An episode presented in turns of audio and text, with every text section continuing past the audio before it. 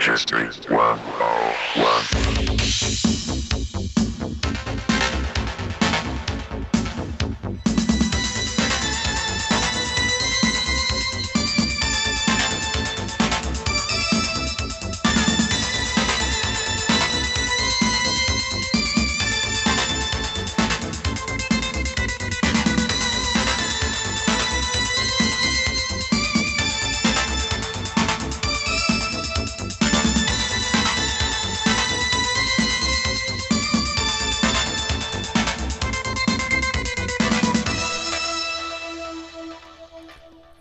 What's up, everybody, and welcome to Gaming History 101, the Retro Video Games Podcast. I am one of your hosts. My name is Fred Rojas. And joining me today is nobody. I am solo. It has been a long time since I've done a solo cast, so welcome, welcome. Uh, welcome all gamers in the live chat. We are live every Tuesday night, allgames.com, 7 p.m. Eastern.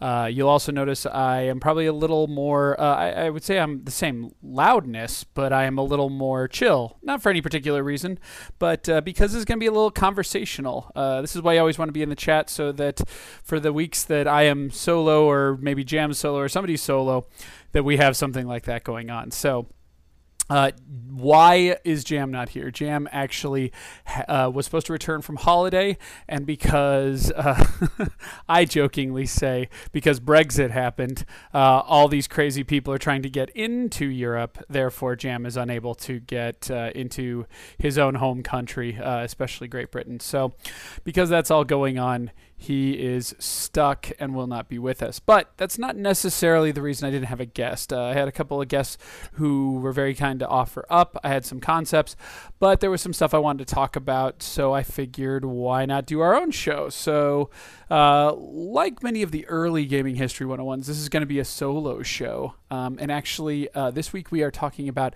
emulation. Now, this is not the first time Gaming History 101 has talked about emulation, but this is the first time in five years. And that's significant because a lot has happened in five years. And we are going to be talking about it. My entire concept of what emulation is and should be has completely done a 180. So I thought this would be a good opportunity to take care of all that, to kind of uh, air my grievances with emulation, talk about emulation, and also for everybody who's ever messaged me, and there are many of you out there who are like, what's the best emulator for this? What should I do for this? What do I need before I start emulating that? We're going to answer all those questions today. We are not only going to go over some mild, broad scale topics of what emulation is, but we're going to get down to the nitty gritty. We're going to list out my favorite emulators for all of the consoles and why. And uh, I'm sure the chatters out there, if they want to get involved, I really recommend you do, uh, will have their own recommendations. So, uh, with that, uh, I think we're going to jump into it. Um, real quick, couple of uh, little housekeeping announcements. Um, if you want to contact us, especially if you have show recommendations, uh, hit us up at uh, contact at gaminghistory101.com or go to gaminghistory101.com and hit the little contact link in the upper right hand corner, and boom. There it will be, and you can send us an email. Uh, let us know, you know, anything you want to say about the show, any topics you want covered, and more importantly, any uh, shows you would like us to do, because that's what we're all about. Um, directions changing a little bit at Gaming History 101, not in a bad way, in a very good way. Uh, I, I'm, I'm curious what you all think. I want to know what you want covered. I want to know what you think we should be talking about. I want to know what you'd like to hear.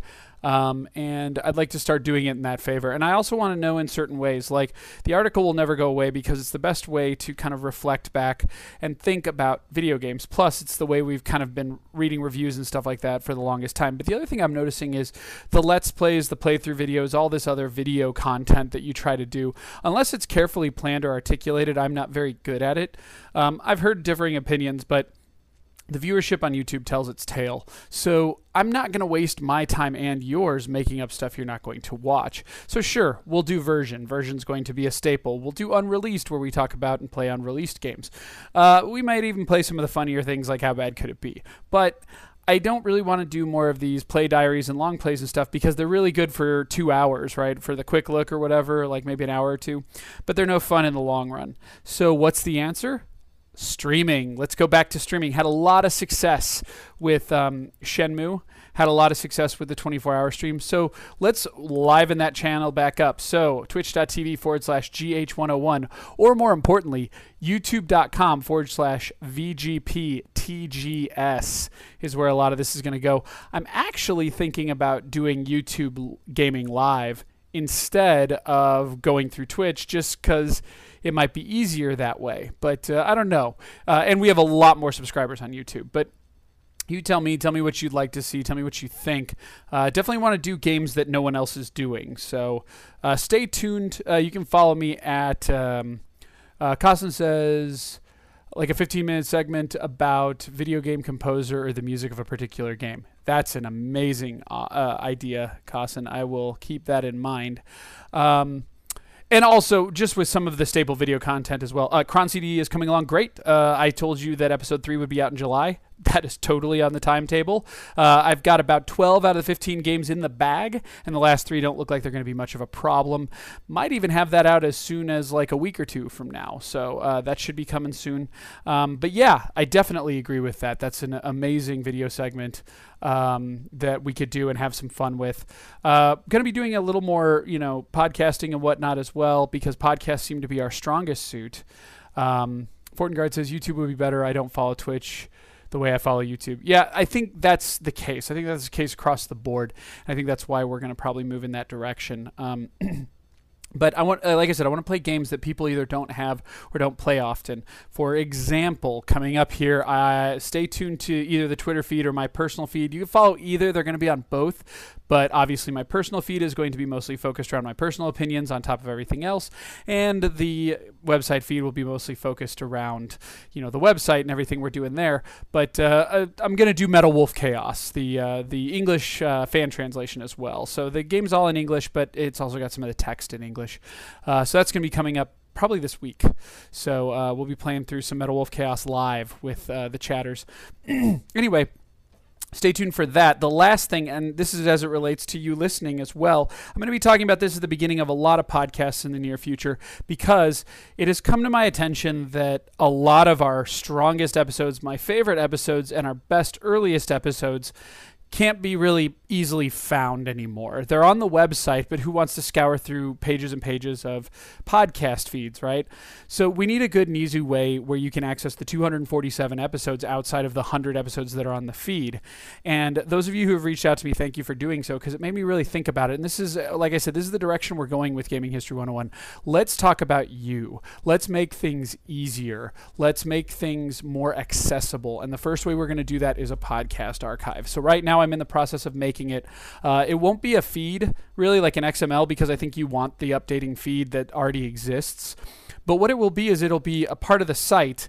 It'll say podcast archive. It'll be a link in the upper right. Um, when you click on there, we will have a breakdown by year of every single podcast that's on there and really really quickly what it's about. Because like the titles don't always give it away if you don't catch it. Like maybe you don't know that ellipses shepard ellipses is like for mass effect. So i'll just break it down. It'll say shepard then it'll say mass effect trilogy. You click on it it'll take you to the to the post on Gaming History 101 where you've got the stream so you can listen to it on the website. It'll also have obviously the download link. But then I'm also going to bundle all of these shows together in half years. So it'll be about 26, 25, 26 episodes and you can download them all as one big zip so that you can listen to them at once and they'll be in bundles. So I'm working on that. I hope to have it uh, live by the end of the week. Bear with me. This is a, you know, at-home job, but you know, there you go. Also remember We've updated a ton of stuff with tagging, links, and search options, so search should be much more optimized. All of the console stuff, when you click on it, it doesn't just show you a specific pick. It actually goes to all the tags. So when you click Resident Evil, you see every post about Resident Evil and things like that. So this is all for optimization's sake and just so that you can find your content easier. But with that, why don't we jump into the topic at hand? That is about emulation and how I've come about. Will we also list guests in the archive? Absolutely, we will. Um, I will mention when Jam comes on board. I will mention um, ongoing hosts, but be behind that, Billy OK says, "Give me more content." Well, we are sticking at about 20 to 25 pieces of content a month. We might be able to raise that up a little bit more, but I would like to say we're keeping it as consistent as we can. Um, but yeah, uh, but yes, Fortengard that will be on there. Anytime there's a guest, we will mention it. Um, so, and here's speaking of guests, here's Voss, and we do have Sai One joining the chat. Welcome, welcome. Um, but yeah, so for those of you who are looking for the topic, you're just in time for that. So we'll kick it off with emulation 2.0. So we've previously done an emulation episode, which you're going to be very hard pressed to find because it was one of our earliest ones. It was called Breaking the Law. This was in 2011, where things were very different with not only emulation, but with my thoughts on emulation. Uh, for me, emulation seemed to be the cheapskate route, the inefficient way to play video games of the past on a computer if you either couldn't find them, couldn't own them. There are lots of very justified reasons in using emulation, or because uh, you wanted to pirate them, you didn't want to buy them, or due to save states. To me, that was the only thing I thought you would use emulation for. Um, but uh, but in fact, um, that's not the case. Excuse me, I got a little bit of a frog in my throat, and of course, this has to happen on a show where I can't like mute or hide away from it. But so bear with me on that. Got some water here though. But anyway, um, emulation in 2016 is very different than it was in 2011, and I can tell you why. Um, but before I do, uh, let's just open up with uh, who Frank Cifaldi is. If you're not familiar with Frank Cifaldi, he has worked for several websites, including 1UP and Gamasutra, where I first got to know him. He ran the fantastic Lost Levels website, which I think is still around, lostlevels.net. Um, where or is it lostlevels.org? I think it's lostlevels.net. But anyway, that's where he houses any prototype and previously unreleased games where he gets them as a collective. He dumps them on the internet so they are readily available to everybody and he is really a, a gaming archivist and uh, he in at gdc 2016 earlier this year did a talk called it's just emulation exclamation point and there will be a link in the show notes but uh, the big thing about his talk was that emulation is not only necessary for several good reasons, but also that it can actually be a business practice. It can actually be a key to making money, for developers to actually have stuff to do. And when you can archive something and make it readily available, why not do it? So I'm not going to go too much into that. That is its own talk. It is fantastic. It's about an hour long, and I don't want to get too much into it, but you can't talk about my thoughts on emulation without mentioning that talk and the fact that some of these ideas, and I will cite them when they come about, do definitely come from some of the things that Frank Cifaldi and his group have done. Um, but uh, Voss five asking about jam. Yes, Voss. Uh, sorry, I, since I'm solo, I can't talk and type at the same time. Uh, yes, he's gone. I explained it at the beginning of the episode, but uh, he got tied up on his travels back home from holiday. So, um, but anyway, so, what is emulation? If just just highbrow, we go pretty deep into the finer points of the advent of emulation, all that stuff on the previous episode, Breaking the Law, which again, you can't find it in the feed. You'd literally have to go to gaminghistory101.com and type in Breaking the Law in the search or coast through all the podcasts, but it's one of the oldest ones. Um, and again, the archive upcoming soon should make it very easy to find. But um, Emulation, basically put, is a way that more modern hardware, and not necessarily modern hardware, but it's the way that hardware can basically run original code, source code, if you will, from one piece of hardware into a piece of software that basically recreates that hardware. Um, so simply put, it's a computer that is able to run a piece of software that the computer thinks is just running software, when in fact the software is taking the code of a Nintendo game, for example, and actually conveying it on the screen. Now, that is not as easy as it looks because there were some weird hardware configurations. Things were a little complicated. Frame rates and outputs and even processors were very different. Uh, coding was different, everything from assembler over to C and everything in between. So, as you can imagine, in order to emulate, you need significantly stronger hardware uh, than there ever. W- Thank you very much, Sai1.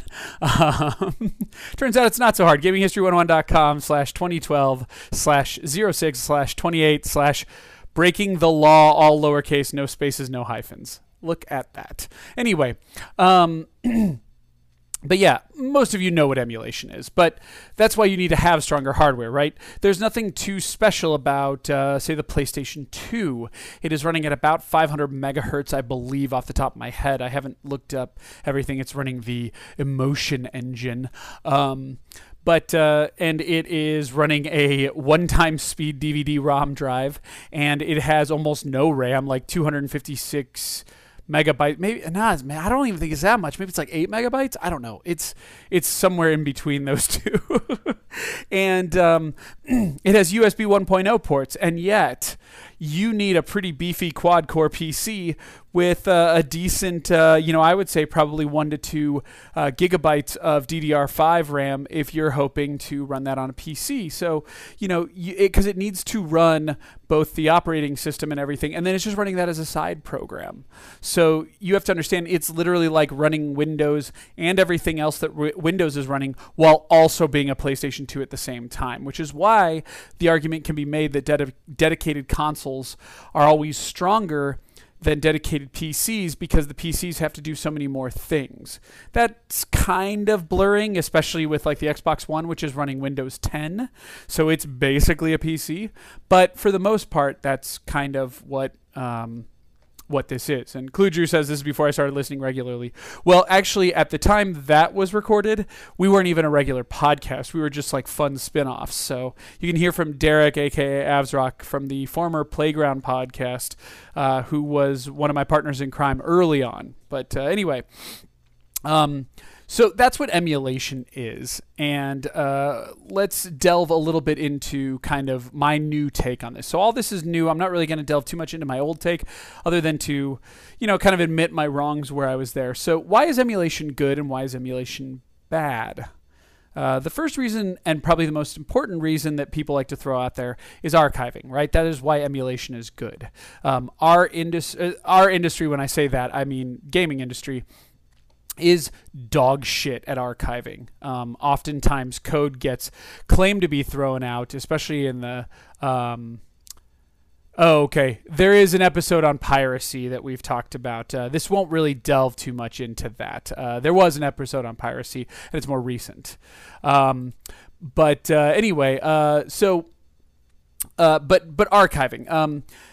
In the early cartridge days, uh, a lot of the early ROMs or games were dumped on EEPROMs. EEPROMs are not based around uh, really storing information for a long period of time. Uh, if you want to know about EEPROMs and whatnot, uh, you can read. I did an article on uh, the anatomy of the cartridge or the it was something like hardware profile cartridge or something. Just just look up hardware and cartridge on the website and you'll find it. Um, but uh, but yeah, it, it, wasn't made to be stored on there for a long period of time, which is why so many prototypes don't have a whole lot of usable code. On top of that, we can't even get straight, and I know this from doing Cron CD, we can't keep straight when shit came out, what it sold for. Um, you know, Frank Cifaldi himself has written several articles on the fact that we can't pinpoint the release date in America of Super Mario Brothers, one of the arguably most important American video games of the 80s. Um, I'm right now doing for Cron CD the archiving of uh, Philips CDI. I have no fucking clue when half of the Philips CDI games came out because Philips didn't pay attention to it. Philips can tell you the year, and even then, if you go on websites, you can't tell the year. You know, I've been able to find out find it out boxes. You literally look at the game box or the disc and look at the copyright, and we know that that's not always accurate, but it's the closest I can do. And then from that, I use surrounding video game magazines of the time to kind of pinpoint the approximate release date. Meanwhile, in Japan, thorough lists what it sold for, when it came out, when it was going, what it was for. It's it's very thorough. So. Um, you know that is that is a big part of this. Um, in addition, um, there is uh, lots of archiving in the form of companies if there's no money involved and that's kind of like i know people like to think of it as a bureaucratic statement but it is totally accurate um, that companies uh, if there's no money in it, why keep it? Why keep the server going on something like that? Yeah, it's important to people. They know that. They're not even so cold as to say they don't care. But at the end of the day, somebody needs to keep that going. Many websites I used to work for in my early days in the industry don't exist. My articles purged forever. I couldn't. I should have kept copies on my own. I didn't, but I also couldn't link to them now, and I can't rewrite them either because they belong to somebody else. You know, um, so it gets really important to uh, you know put all those things together. And uh, and and archiving can be a great thing. And if there's one thing I will tell you uh, and and you know it's kind of covered but emulation people and archivists aren't necessarily pirates but you have to be a pirate in order to do so.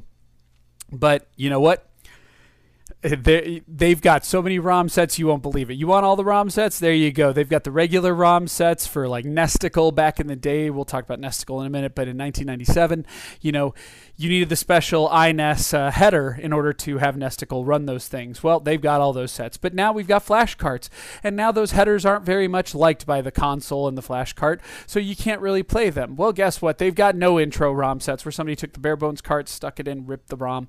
There you go. Um, every single you go to emulator sites, everything's there. It's shocking what's there.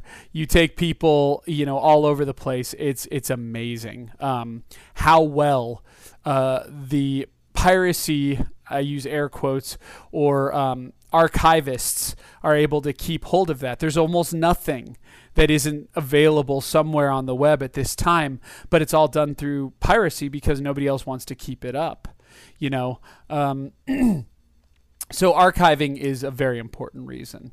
Uh, the next one, which I kind of hinted to already, was unreleased titles and prototypes. Um, this is again where Frank Cifaldi's Lost Levels comes into it, but he's not alone, and um, there's a lot of other uh, very interesting. Um, you know, people who put stuff together and it's coming out every day. Hell, I just got someone emailed it to me, but I know it's on various websites.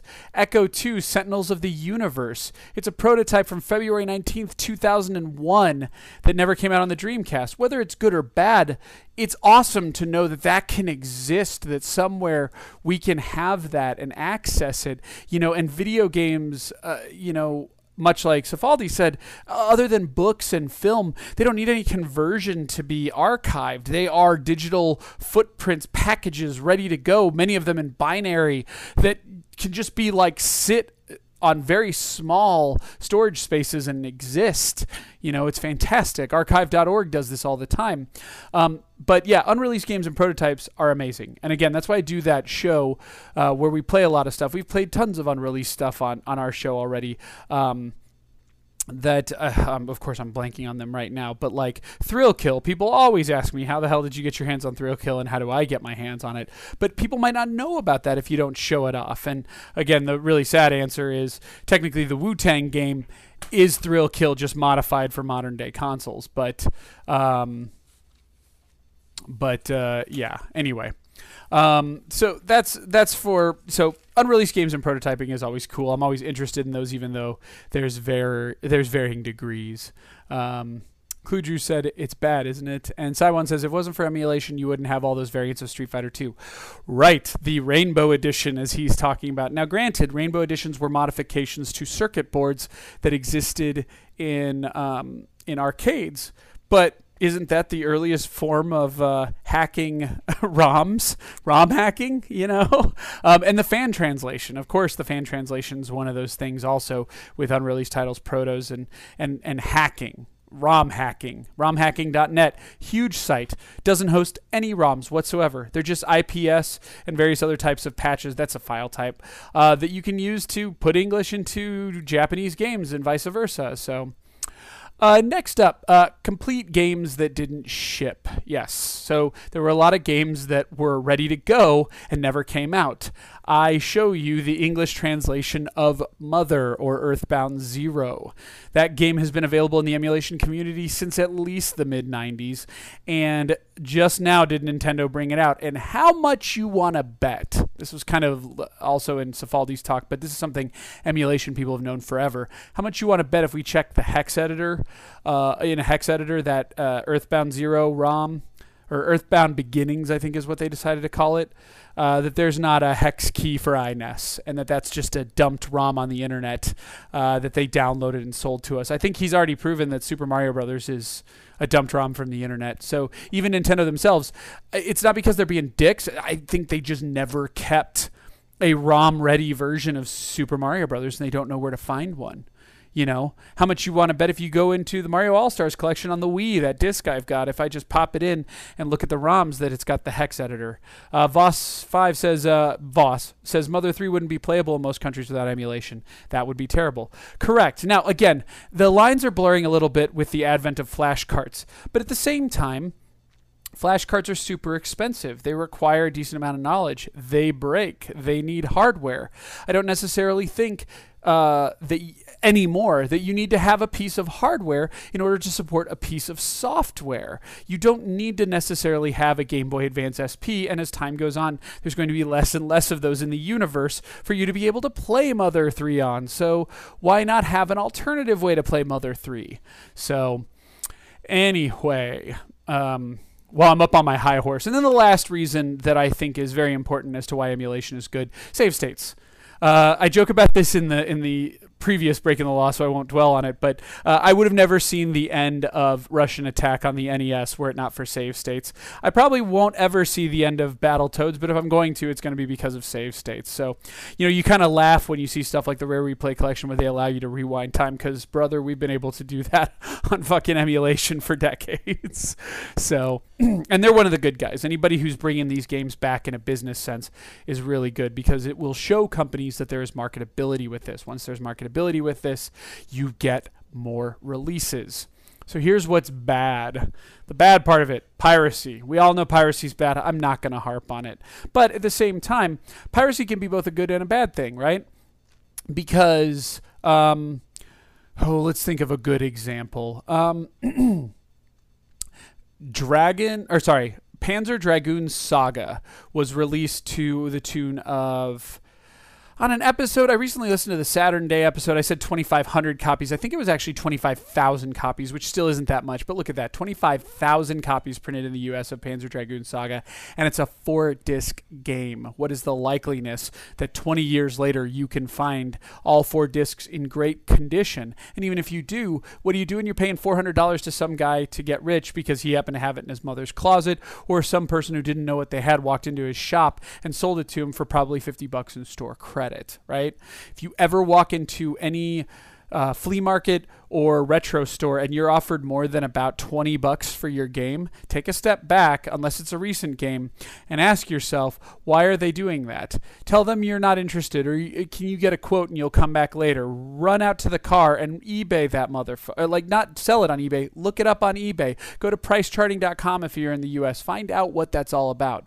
Um, I think piracy is justified in that case. It's still illegal, it doesn't make it okay, but in that case, like, Sega's Sega's not going to put out Panzer Dragoon Saga. They're not making any attempts to do so, and if they were going to, they would have by now. They're not going to do it. Panzer Dragoon Saga, there's no way anybody's going to make any money off of it. And to top it all off, it's nearly impossible to play. So who cares, right? At that point, I think that's a good thing. People should be able to play those games. I think it should be available. If somebody wants to port it over, make it available on today's consoles or on PC, and charge money for it, they have every right to. I would encourage them to do so, and I will be one of the first to buy it. And I think you'll find that a lot of people like me who pirate those games will buy them if you give them the opportunity. And again, this is nothing new. I'm regurgitating something that has been talked about on emulation episodes for decades. So piracy, that's the first one. Piracy gets bad when, and this is the part that I use, when it's abused. So piracy is bad when you don't use it to play, um, I don't know, Little Samson on the NES. Instead, you use it to play Super Mario Brothers. Come on. That cart is so readily available, so cheap, and so digitally available. It's a sin right? Uh, don't do stuff like that. Or at least I ask you to please not do stuff like that. Uh, next is abuse. So they abuse the privilege. This gives the idea that emulation one is freeware, and it's not. The people who do these emulators are very smart people. They're doing it for absolutely zero payoff, which is more than I can say for not necessarily developers, but developers are business people too. A lot of people go, I can do that, but will you pay me to do that? And while that sounds bad at first, I mean, they're in their right to do it. These people are humans. They need to make a living. They have families, they have lives, they have income requirements. You know what I mean? Um, not everybody has to be able to change the world just because they're intelligent. Um, and uh, and and there's a lot of people out there who work really hard to make these emulators happen, and they are tedious, tedious works to make it happen. Many of these emulators have been in development for over a decade, trying to get everything to happen. And you come along and download a three megabyte file and can run every game on a console, and you don't think anything of it. You don't think it's any big deal. But somebody worked their ass off. In fact, a lot of people worked their asses off to make that happen. And uh, I think if they could get money, they should. That's why whenever I use an emulator for that's a really good one that's my staple. That's what we'll talk about, my staple emulators. Anytime I can donate to them or buy it, toss them a couple bucks. Nothing to write home about, but something. You know what I mean? Um, in addition, uh, the abuse is with the ROMs. Everybody thinks that old games should be free. Old games should not be free. You should buy Mega Man Legacy Collection even if you've uh, owned the NES card as a kid. Just because you owned it as a kid doesn't mean you can go pop it into an NES flash cart and call it your own. You can, but it's not very nice, right? It's not very appropriate. So if you really love the Mega Man Legacy Collection, you're doing it for more than 20 minutes of nostalgia, you know what? Throw a couple bucks in, buy the Legacy Collection, go on Virtual Console, buy Mega Man 2 for all I care. You know, just throw a couple bucks the way of the people who are trying to keep this alive. And you don't have to do it, it's just if you're actually getting consistent use out of it. Uh, the last part, and this is more on not gamers, but uh, One says it's still piracy if you're not making money out of it. Yes, it's still piracy. No, you cannot be sued. You can have a cease and desist done where you take it down. That's kind of the agreement right now. Is the company decides whether or not to send you a cease and desist. Most times they will because their legal department will tell them that if they don't. they're kind of giving up their patents and their rights and things like that. We've seen that many times with like Square. Square has to vehemently work. That's why they took down like the cease and desist on uh, that Chrono Trigger unofficial sequel and whatnot.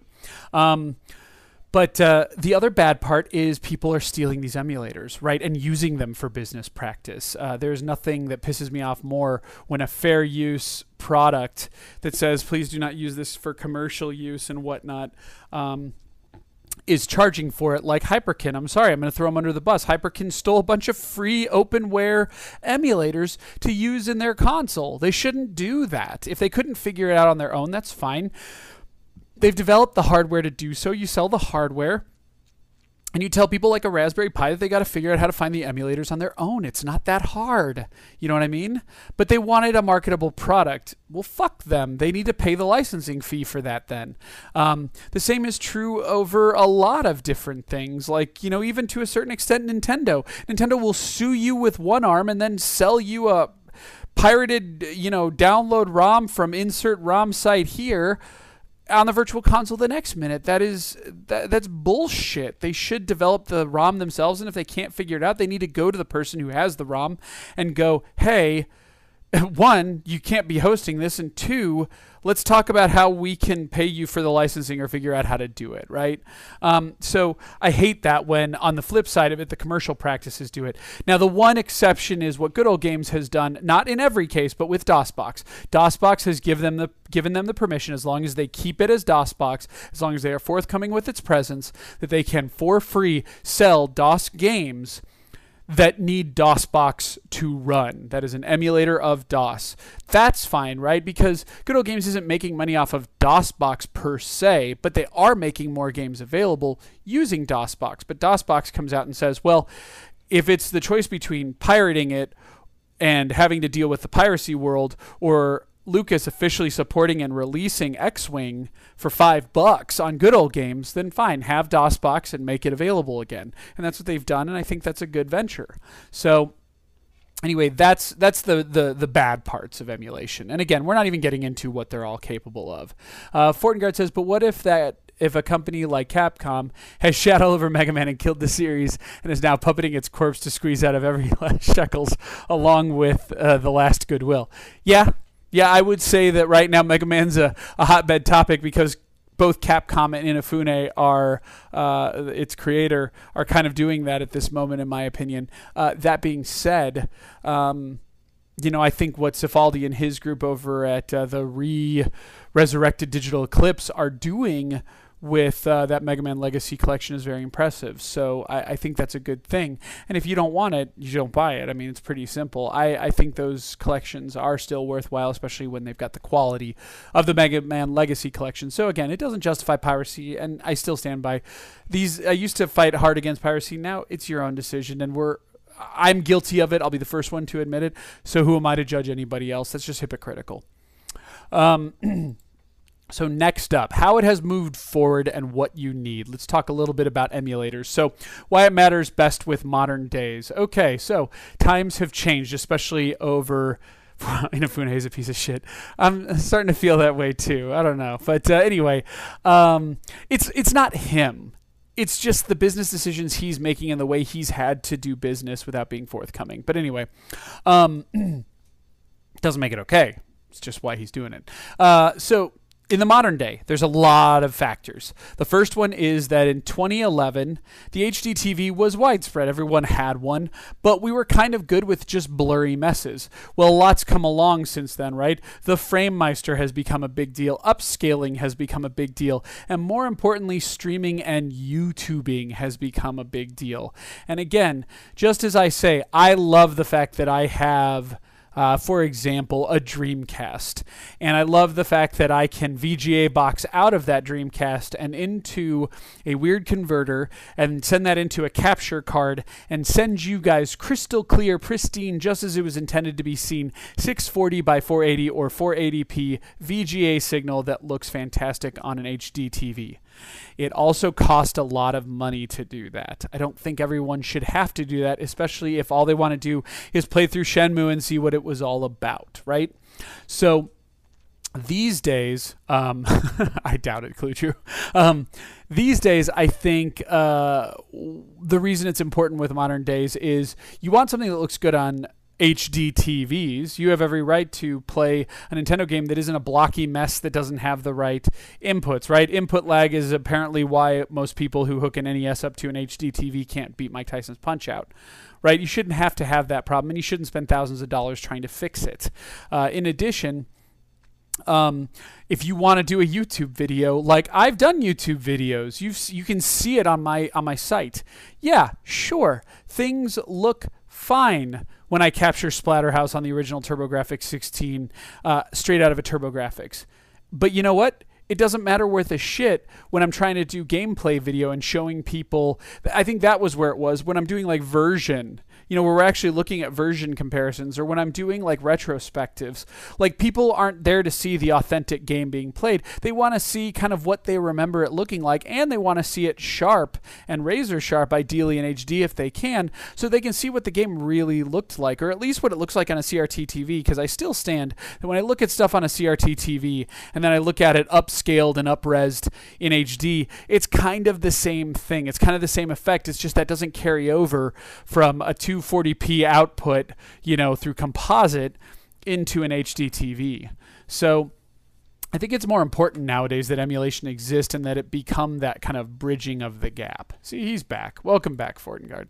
Um, next, how to legally emulate. So emulation is not illegal. No emulators have ever been illegal. Cifaldi said this, but again, it's it's an old topic.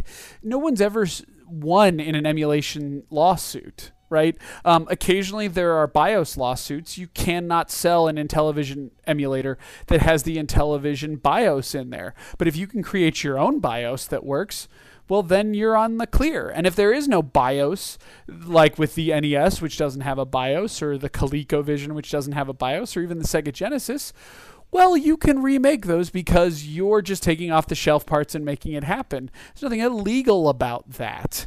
Now, where it becomes illegal is the ROMs.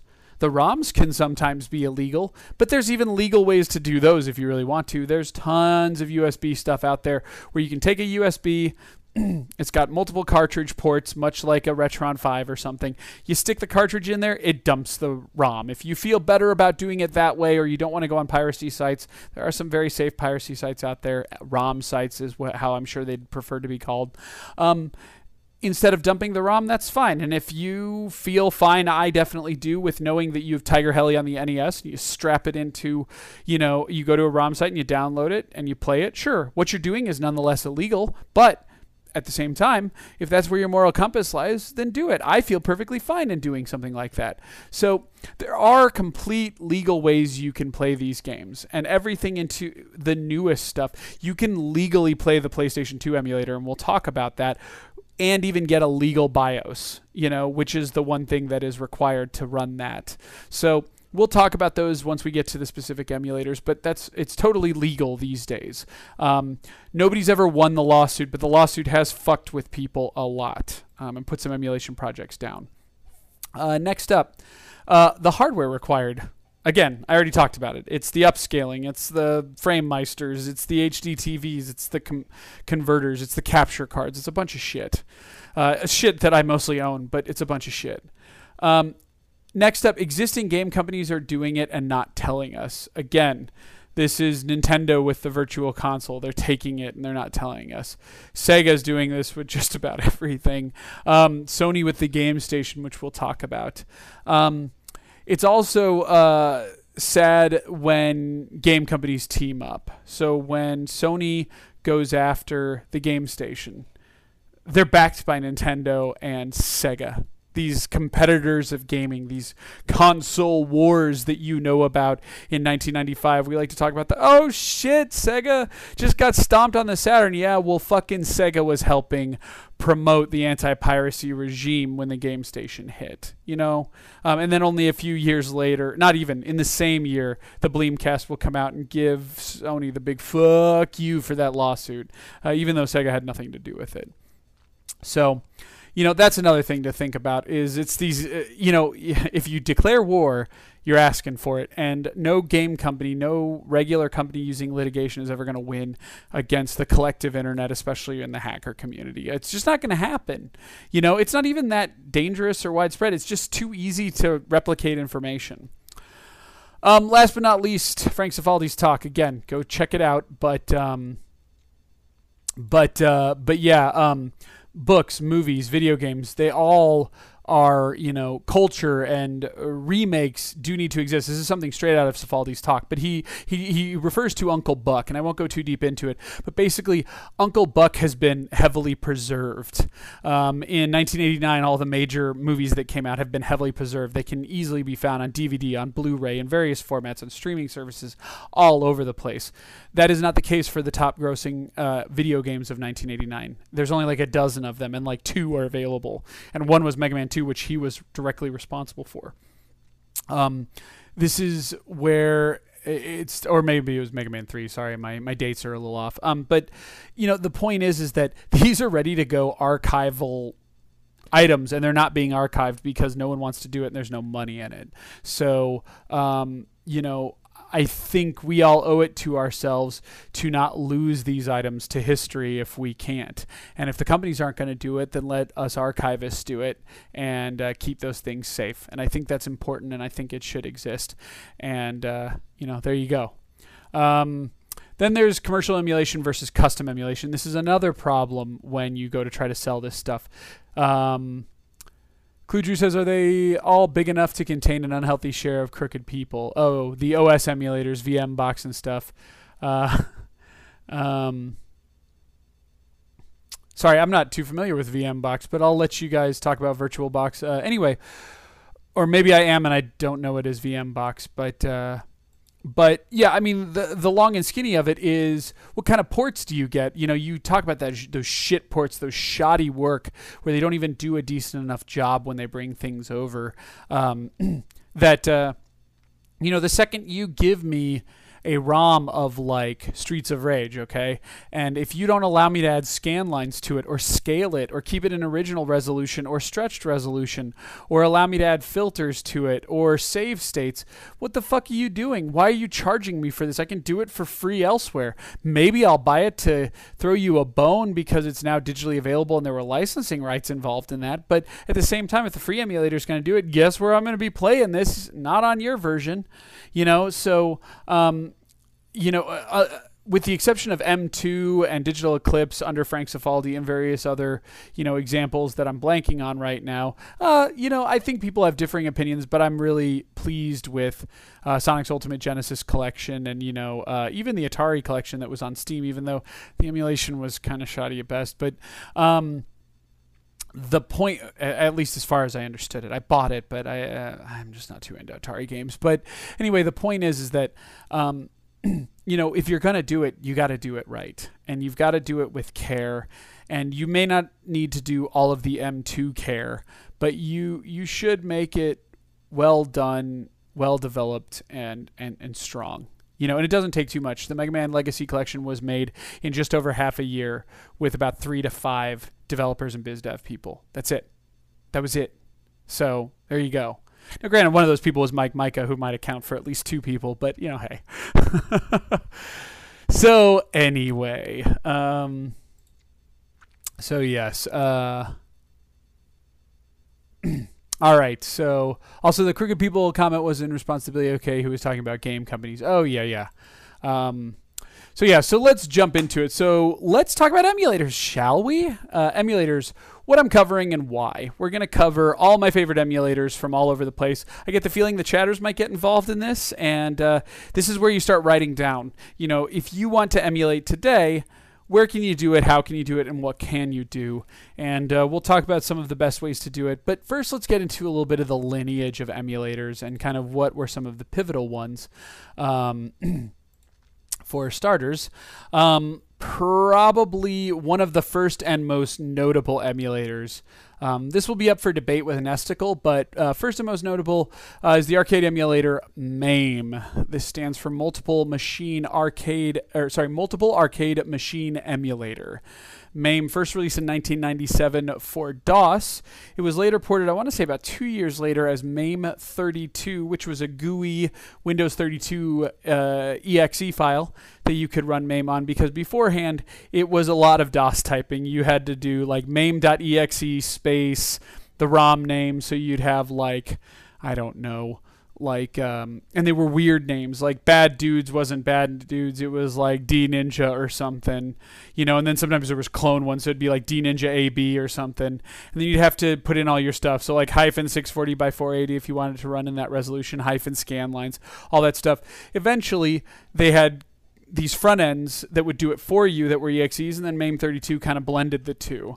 Um, but uh, yeah, MAME was developed uh, by Nicola Salmoria, who was uh, an Italian guy, big in the uh, in the Amiga scene. He was an Amiga developer, and um, and in addition to that, uh, he went on to go, okay, well, so what is an arcade? An arcade is really a PCB board, um, you know, a, a, circuit board that uh, locks into a harness and then is looking for certain things. It's looking for a monitor, it's looking for a control input, it's looking for a power supply, all this stuff.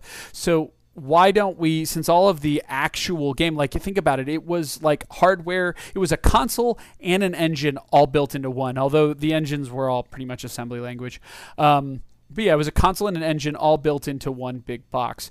So he made a way to take these console engines in one big box and make them into one. You know what I mean? And and for the earlier stuff, that's probably a little harder, although it was probably smaller items. So like Pac-Man's a smaller game, but at the same time it was a little more complex than say like JAMMA. JAMMA was a harness type that all had a standardized input and was basically every game from like the late 80s into the mid 90s and beyond. So you take JAMMA once you can support JAMMA for the most part, just like any JAMMA arcade harness can support any JAMMA PCB board.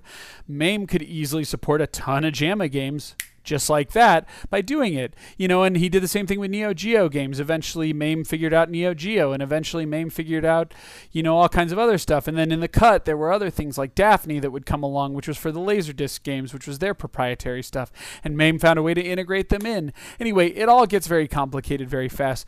But you need to know that MAME was one of those first, like, the internet comes together and does a good thing. And the reason why MAME, I think, went under the radar was because, like, there was no money in arcades. People didn't know how to bring them forward, especially arcade compatible. Nobody was fighting over the rights of arcades. There was very little re releases. You know, I think there were various reasons why. MAME was incredibly difficult to use and do. It had legal licenses, you know, and things like that. So, you know, MAME's kind of the exception, not the rule, but, you know, and MAME best proves that you cannot sue someone for making an emulator. You know, you can sue someone for having the ROM, especially if they're selling or distributing it, but not the emulator. And um, MAME was the first time where it goes, okay, we can make this work. You know what I mean? And it took a long time. With every MAME update, there's some new arcade game that gets added and some that breaks. You know, it takes a lot of revisions to get all these things working. And unlike many other emulators, it doesn't have a finite library. There's arcade games still coming out, even though they're very few and far between. Um, but uh, and then you know from there there were even more buildups. There's MESS multi-emulator super system, which uh, uses the MAME core and it extends to be kind of an all-in-one emulator. Uh, but I think it needs core components from different emulators. But either way, the point is is that it's able it's capable of emulating 994 unique systems with over 2,000 variations. Like that's ridiculous.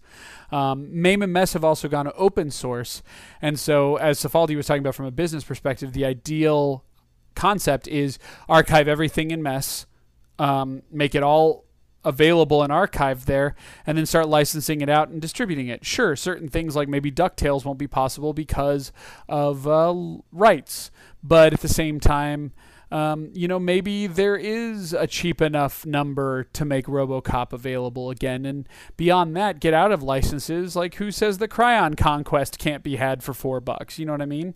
That's a personal favorite of uh, the late NES days for me, so that's why I'm mentioning it. But anyway, um, it starts to be a really cool idea, and it's ironic that one of the first emulators that's out there can also be the gateway to the Ultimate Archive. So. Uh, but probably the most notable for me and a lot of people who started emulating in uh, in the Windows 95 98 days was uh, none other than Nesticle. So, if you're not familiar with Nesticle, uh, and this kind of tells you everything that uh, um, that you need to know. Um, you know that was an emulator that was released for DOS Windows 95 uh, in 1997 by Sardu of Bloodlust Software. Um, people will point out this in any article you read about it uh, that uh, you know it it had a bloody hand for your cursor. It had uh, you know it's called Nesticle, which is basically an NES testicle, is what that's standing for. Um, the original version had the fecal lord who would talk to you. You know he was the shit man. Um, you know there there's all kinds of you know kind of very childish humor involved with Nesticle, but you know what? Nesticle lets you take a very small, like 32 kilobyte game that you grew up paying large sums of money for and trying to hunt down, and allowed you to replay things like Excitebike on your computer. And it wasn't great, but it ran pretty good. Um, early on, it didn't support a lot of the mappers. Punch Out, because of its uh, MMC2 chip, which uh, was required to get the large characters on screen. And of course, Castlevania 3 is a very famous example with, I think that was the MMC 5, might have been the VRC 6. I can't remember which one's which. I think the MMC 5 is what it was. You know, they couldn't get it to play for a long time. Uh, there were lots of games like that in early Nesticle. Um, but you know what? They eventually got it. Um, this was the first time people were able to play imports. I never even knew about the Japanese scene. I didn't know there was an original Super Mario Brothers 2. I it was fascinating to me to get to know a whole new Mario game that looked like Mario 1, definitely wasn't Mario 2, and was hard as balls. Um, but more importantly, I think Nesticle was the gateway drug for everybody for the emulation scene. Not just for playing emulators, but more importantly for creating them.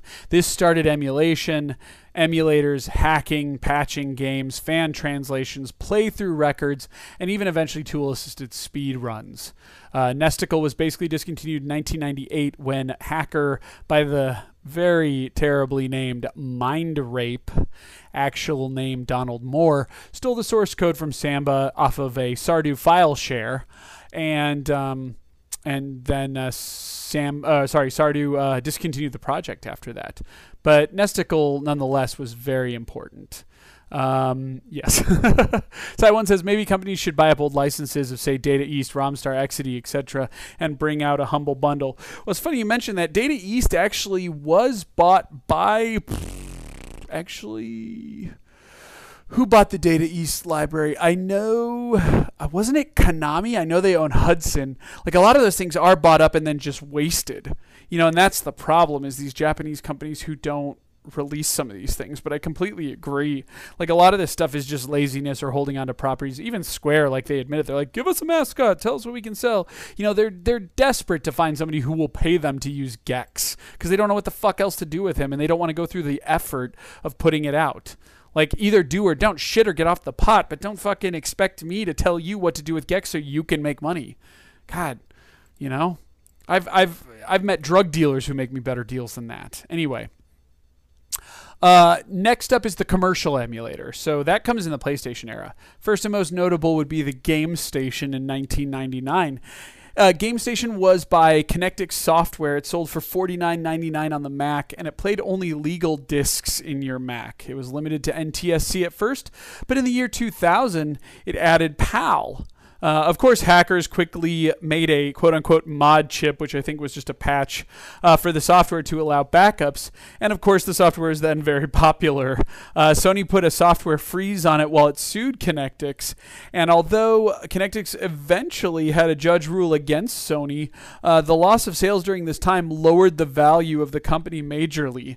Uh, it was then at that time that it wasn't a viable product. And of course, Sony bought them up because their company was worth a lot less because of their own doing. Uh, and then they shut it down and decided they weren't going to do it. Um, you know, I've heard people say though that it definitely showed Sony that there was importance with backwards compatibility, but in in my opinion, I think Sony knew what it had with the PlayStation. The PlayStation was a flash in the pan. It was huge. It was the NES of the CD consoles.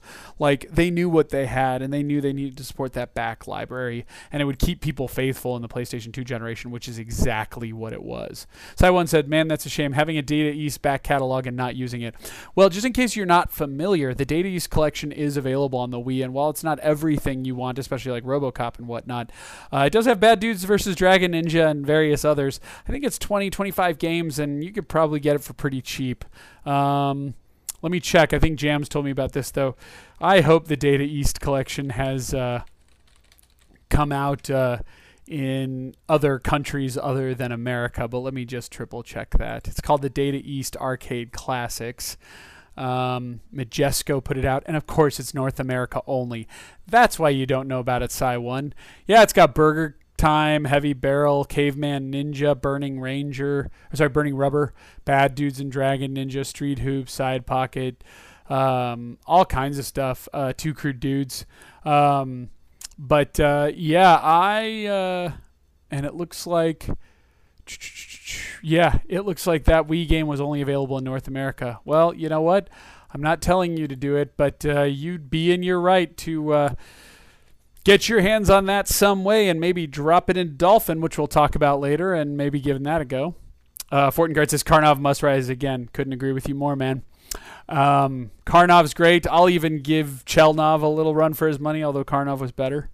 Um, but yeah, yeah. So so yeah, that was that was terrible. Sony literally buried Game Station for being like Sony didn't even care when they sued Game Station that they knew it was completely legal. Like, well, maybe they didn't. They were trying to defend it, but in the end, it ended up being completely legal. But it still buried the company nonetheless. It still showed everybody don't fuck with these companies and don't make a commercial emulator, which I think is bullshit. Um, Bleem was in 1999 as well. Came out for 49.99 shortly after Game Station. Uh, this was created by David Herpelshimmer, Herpelsheimer, I don't know, and Randy Linden. But once it went commercial, it received help from a handful of people, many of which would go on to later found Rovio. Little Angry Birds action there. Um, this was a Windows and somewhat Dreamcast emulator for the PlayStation that was pro. Or sorry, it, I made it sound like it was a Dreamcast emulator for the PlayStation. Sorry, it was a PlayStation emulator for Windows and somewhat the Dreamcast that was programmed in assembly, which allowed games to run in low end hardware because I believe the PlayStation was programmed in C, much like most of the consoles of the time. Um, because of this, it also allows you to take advantage of the stronger hardware to quote unquote enhance games. Power PCs can make for better visuals than the console. That's nothing new. We'll hear about it later in this show.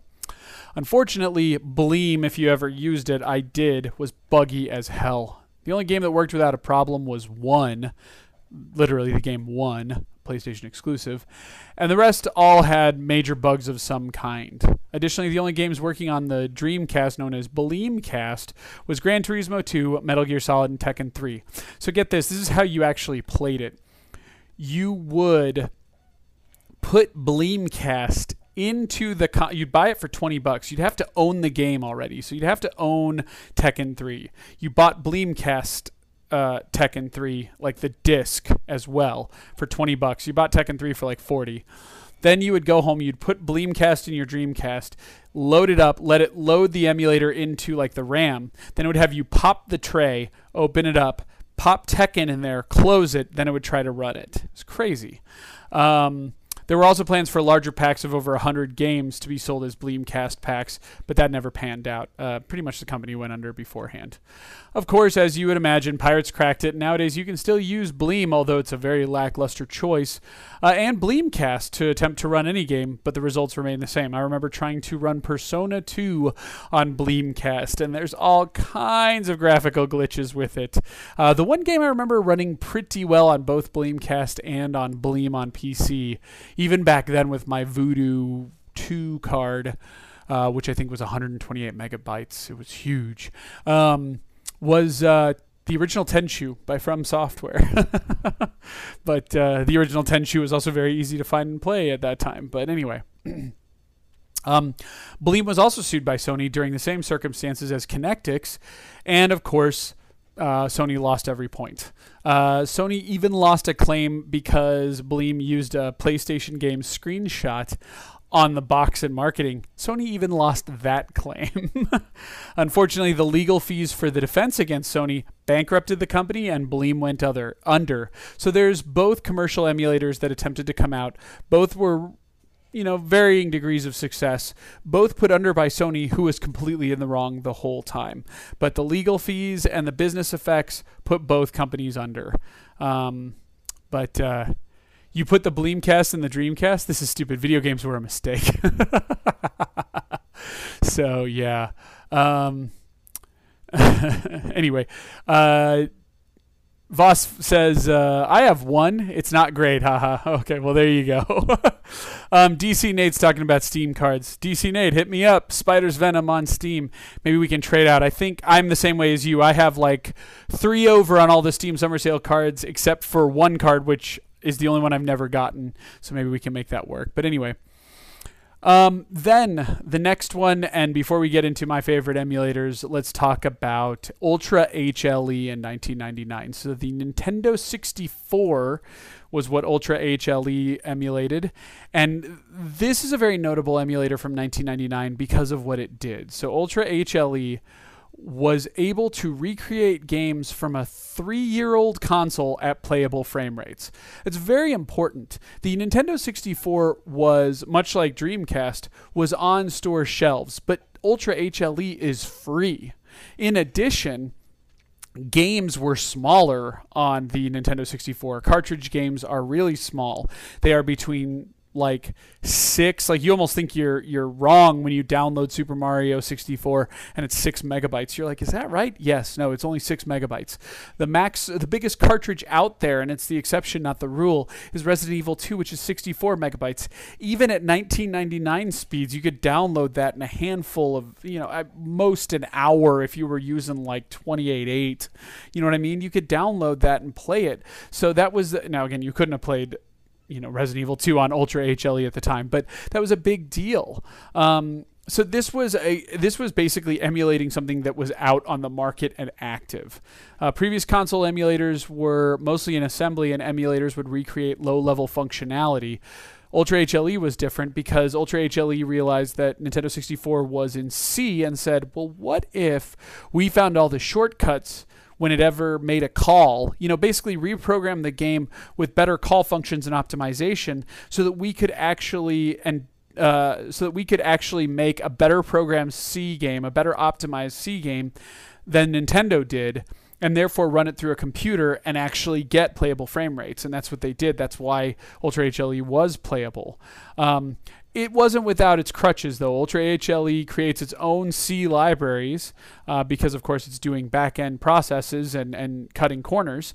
It also relied heavily upon the Glide API, which was Vita 3D effects cards. If you're not familiar what an API is, this is kind of like a front end that. Uh, allows graphics to be rendered in a certain way and uh, it basically you know, i mean it's directx is the best way i can put it but um, again it's very dependent upon certain hardware and making things work with it. So you had to have a 3DFX card. But of course, the hacker community crea- quickly created adapters, software adapters, to allow 3D non 3DFX cards to take advantage of the Glide API. Um, because it recreates C library callbacks, uh, every game had to be re emulated, which is why Ultra HLE only was compatible with about 20 games at the end and only started with 17.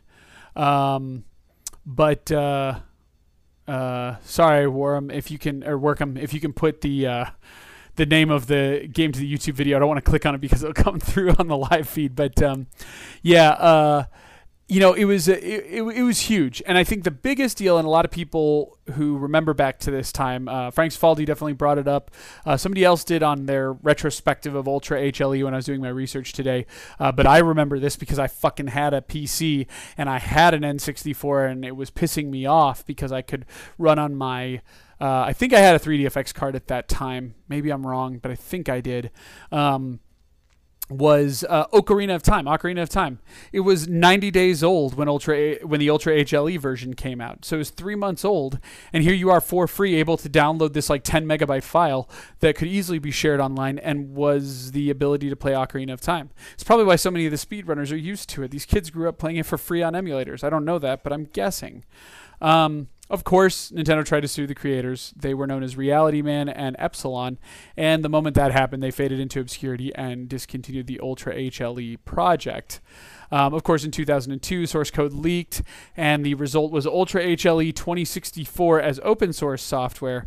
But by then, better emulators existed, like the ones we'll talk about, and it wasn't really that worthwhile. But um, yeah, emulators are are pretty big of a deal. Um, so yeah, you're right, Clue. I don't know. Pixelbot is is hiding, so I'll just uh, pull it up real quick. Uh, dynamic robot manipulation. That I'd like to look into. Anyway. So, long story short, that's kind of some of the pivotal emulators and the uphill battle that comes with it, which is why there's such this commercial cons- company against consumer kind of thought process with emulation. Um, so the question comes, all right, great. There's a billion fucking emulators out there. All I want to do is I'm running a fucking Windows 7 PC or laptop and I want to run Super Mario Brothers. Fred, what do I do? Where do I go? What is the emulator I should download? What works the best? Because if you go on the internet, a thousand people have a thousand different opinions and I'm no exception. However, what I will tell you is what I like is something that's easy to set up, easy to use, works with everything, and does whatever I want it to. Right? Short list. but believe it or not, this list I've found most of those. Most mainstream consoles can be emulated uh, to perfection. Uh, and that's kind of what so, uh, whole pitch was. Now that they can be emulated to perfection, why not? You know? So let's talk about the best emulators of today for emulating the different things of today. Uh, Fortengard says, Ho, ho, ho, Fred Rojas. You thought we didn't hear you say cunt by accident, but we did. nice. Uh, and I just said it again. Um, so, the best of today. For arcades, it's still MAME. MAME is still the one you want to go with. Um, there's so many easy ways to do it and so many different ways to do it. Um, but basically, you want to get um, a MAME front end or MAME 32. You want to get a ROM set. Uh, there's no way I can really think of outside of piracy to do that. You're not going to be some crusader who's going to collect all these PCB boards, and even if you did, it'd be a waste of fucking time and money. Let the arcade collectors have their PCB boards. They don't need you fucking shipping that shit across the US, burning out those PCB boards, making them repair them. John's Arcade has a whole section on the appreciation of the arcade. If you're emulating an arcade, that's not what you're interested in. You want to play the games and see what they're all about. Um, Workum, I know, does it. Uh, several of my other people do it. Jam does it, and I do it through an Xbox. You can do Raspberry Pi, Xbox, uh, Wii, PlayStation 2, although PlayStation 2 is not the best one. I think the Xbox is probably the oldest hardware you should do this with.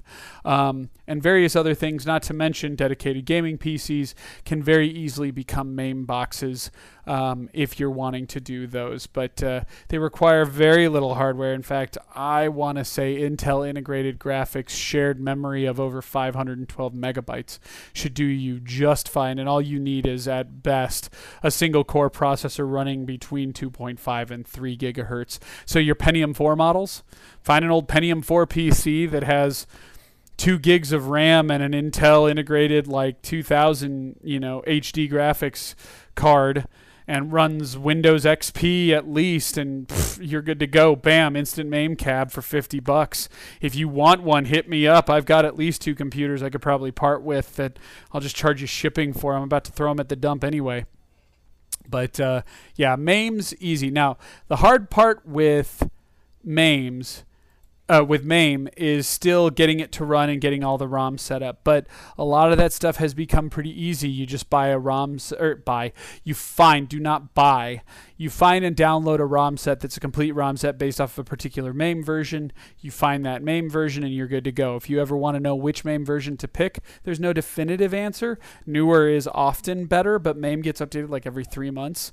Um, just uh, go read like the newest build of MAME and work your way back, and it'll tell you what's supported, what's not supported, what works, what doesn't work, compatibility lists, and whatnot. Find one that you don't care about the handful of Golden Tee early 2000s games that don't work in it use that one and then find a ROM set that's compatible with that. You're good to go. I think the compatible number of ROM sets, most are around 4,000. Um, but, uh, but, and you can have as many as little or as little as you want. I mean, you're talking the upwards of 60 gigs for the entire set.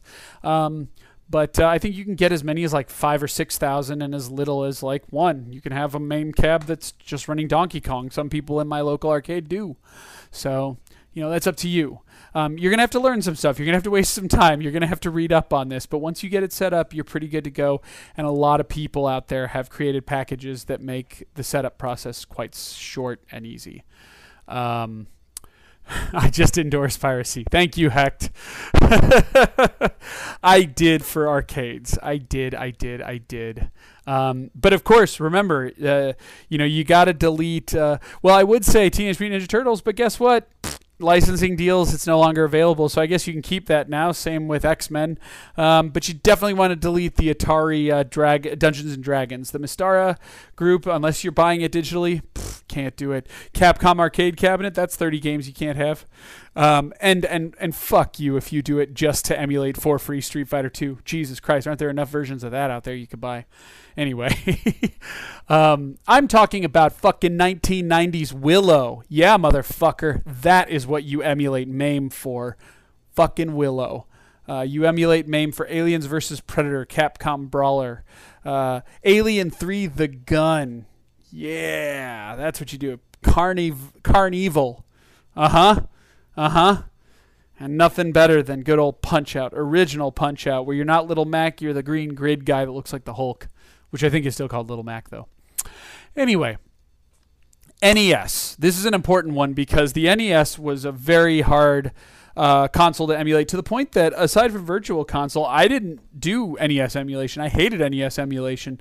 I was flashcards and Virtual Console all the way, but it sucked because if something didn't come out for a Virtual Console, I couldn't play it, right? And there's a lot of Nintendo games that aren't on the Virtual Console. More importantly, and again, I'd only want to do that if I'm playing it on an HD TV or for a stream.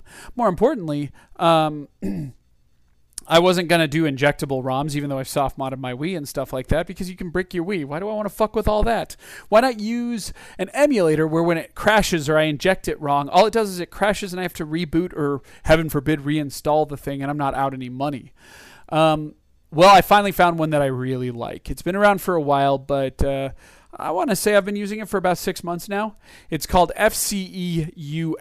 It is the third iteration of FCE or the Family Computer Emulator, and it was originally developed by Bero. Um, then FCE Ultra, FCEU, came out. It was programmed by Zodnizel, X O D N I Z E L, Zodnizel. Uh, and that's where all of the crazy compatibility stems from. FCEU is responsible for uh, supporting the odd mappers like the Konami chips in Akumaju Densetsu, etc. FCEU integrated recording options, speed run timers, con- uh, computer assisted speed runs, and even uncompressed recording. This thing will output to 1080p uncompressed to the tune of about, I think it's about 4 gigs per 15 minutes in an AVI format. Uh, in 2004, the project went dark until it went open source and was resurrected in 2006 and finally released as open source in 2008. The men responsible were Anthony Giorgio and Mark Doliner for the resurrection, as well as Zeromus, uh, Z E R O M U S, and Sebastian Porst for the actual FCEUX. It has then received tons of help from the community and leadership in contributions. Um, that is both programming contributions and financial. I was so impressed with this emulator after playing so many others that I went out and gave them money because I think this is fantastic. Um, I like it because it solves the biggest problem with NES emulation screen tearing, thus making VSync necessary, and input lag. Previously, you just had to accept that there would either be one or the other. Side1 says The Punisher is a great side scroller from Capcom. Yes, it is. And although it is on the Genesis or Mega Drive, it originally was an arcade game, and I think the arcade game is the better version. And of course, Heck talks about Saturday Night Slam Masters. Fuck yeah. Um, uh, but uh, yeah. So most emulators out there could either do like perfect you know, no input lag like Nesticle, but screen tearing, or you'd VSync it up and then there would be input lag and it just didn't feel right. So this one does both. It nails it. It's got no input lag that I can see, or not enough for it to affect even the timing intensive NES games like Punch Out. And it has smooth scrolling, smooth as all get out. Does it just like the NES did.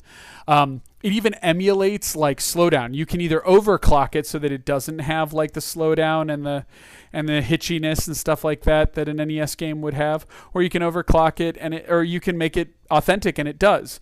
Um, because good emulators emulate everything, even the flaws of games, uh, because it's using the actual original package code, the source code. Um, in addition, it has a ton of resolution options. You can get up to 1080p and higher. I think you can go 4K with it. Um, it has mods.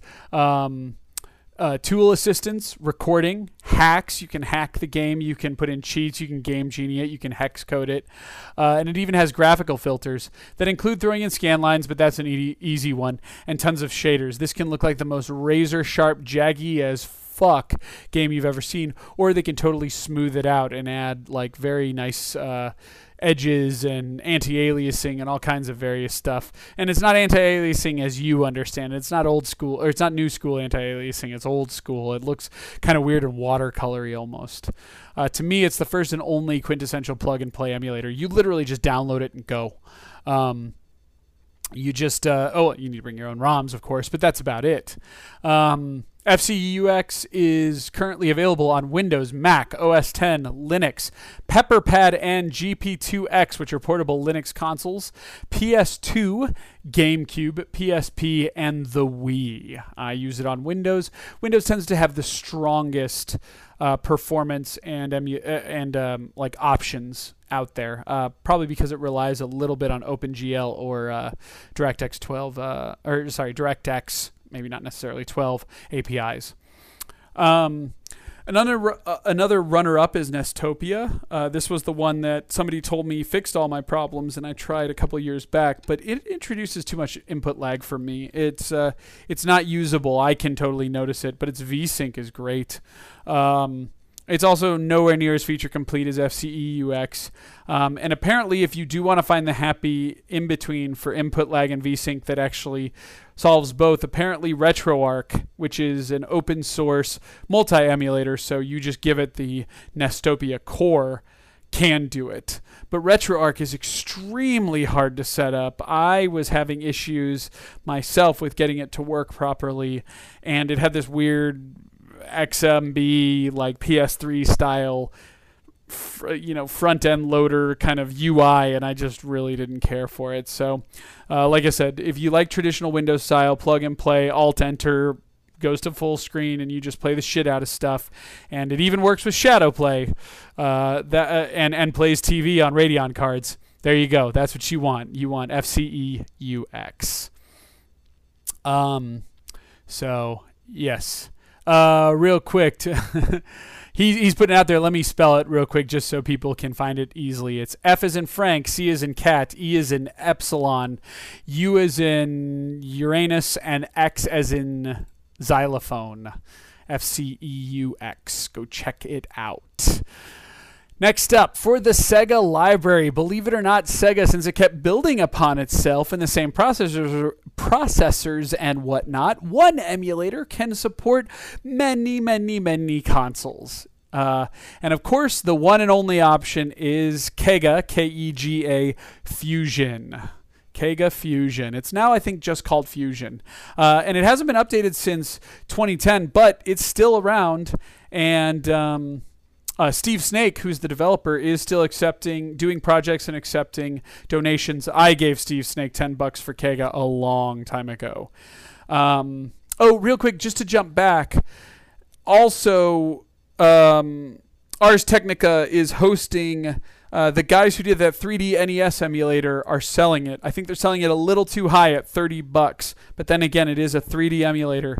Um, but much like kind of virtual reality, be careful what you ask for. It doesn't do too much with the games. I think 30 bucks is a little high for me right now, and the support isn't great. If they get a larger library, they might get 30 bucks out of me. But right now, I'm just not that adamant about 3D games. But it has made for some pretty impressive YouTube videos. So that just came out this week. Check it out. Just look up Ars Technica and the 3D NES emulator. You can buy it from those developers. They have every right to charge for it. It's an impressive looking thing. It's just not the package I find suitable right now for myself.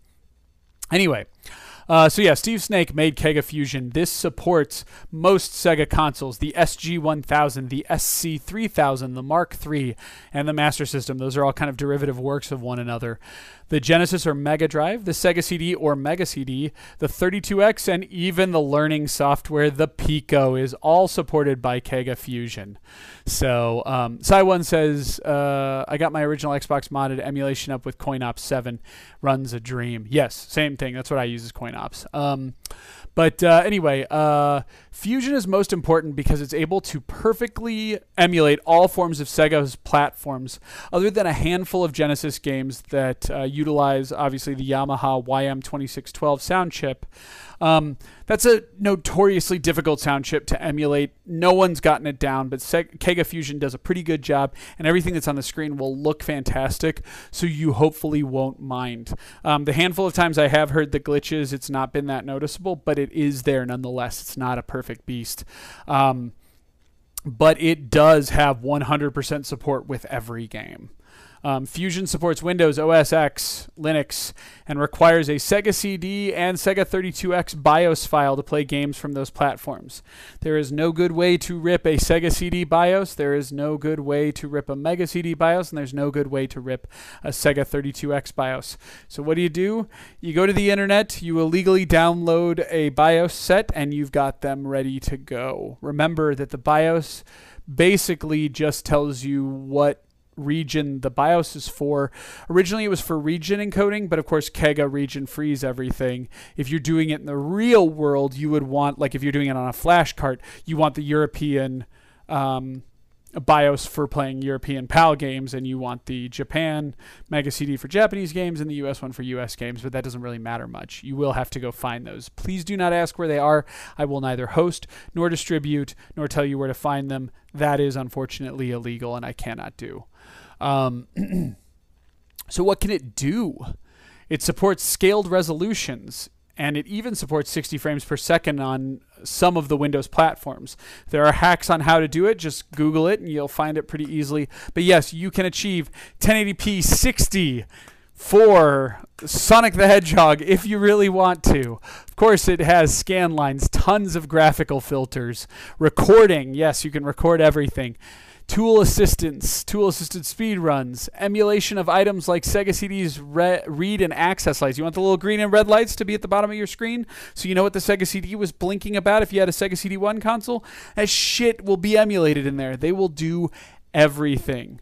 It's a catch all for basically the entire Sega library from the 80s and up to the mid 90s. It is a fantastic piece of software. Um, I love it. I absolutely love it. It is my catch-all for all Sega, of course. Um, the one thing I will say, runner-up, Gens, G-E-N-S. Gens is great, but it's got limited support, especially for the Sega CD32X library. And there are definitely reasons to like it and potential use overall, but uh, and even potentially over Fusion, but just not as far as I've seen for what I'm trying to do. So, if you want to play the Sega family, it's Kega Fusion. That again is another just just download and run aside from those BIOS files. Next up, the Game Boy family. These are in chronological, chronological order if you're not figuring this out. Oh, I should point out,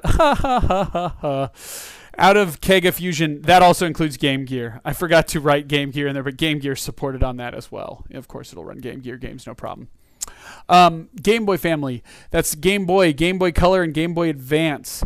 What you're going to want to use there is VBAM. That stands for Visual Boy Advance M. So it's V as in visual, B as in boy, advance as in a is in advance, and M is in Mary. Visual, VBA M. It's programmed by Julian Henry Hitchcock and the VBA team, and last released uh, in 2015. It, like many other emulators on the list, converges the best parts of lots of different emulators. Uh, and puts them into one nice package. What does G- VBAM allow you to do? Well, friends, it has grayscale, it has color filters, it has scaling, it can go 1080p, it has full screen mode, filters, recording. I don't know if it does scan lines because those weren't really in those games, but maybe it does. I bet it does. Um, it has IPS patching, which means you can patch Mother, well, not Mother 3. Wait, yeah, you can patch Mother 3's uh, fan translation right there in the emulator. You just have to download the patch and then just say, put them together. It has turbo buttons, something that was never in any of those Game Boy games. It has turbo mode, which speeds it up and moves things along. It basically makes the game run at a faster frame rate. Um, not just a faster frame rate, like in duplicating the frame rate, it duplicates the speed of the game as well. Um, and it also has multiplayer. I think it's only local multiplayer, but I could be wrong about that. You want to talk about a catch all? This is the one. Um, it's available on Windows, but DirectX is required, so make sure your libraries are updated. Mac OS 10, Linux. Amiga, you Amiga fans will be pleased to see that it's on the Amiga OS 4 and Aros aftermarket OSs. Runs on the GameCube, runs on a Wii, and it even runs on Zune HD. Those Microsoft people are not left out in the cold. um, but yes, uh, Hecht goes, yes, I need a better GBA emulator for my Yu Gi Oh games. Well, there you go.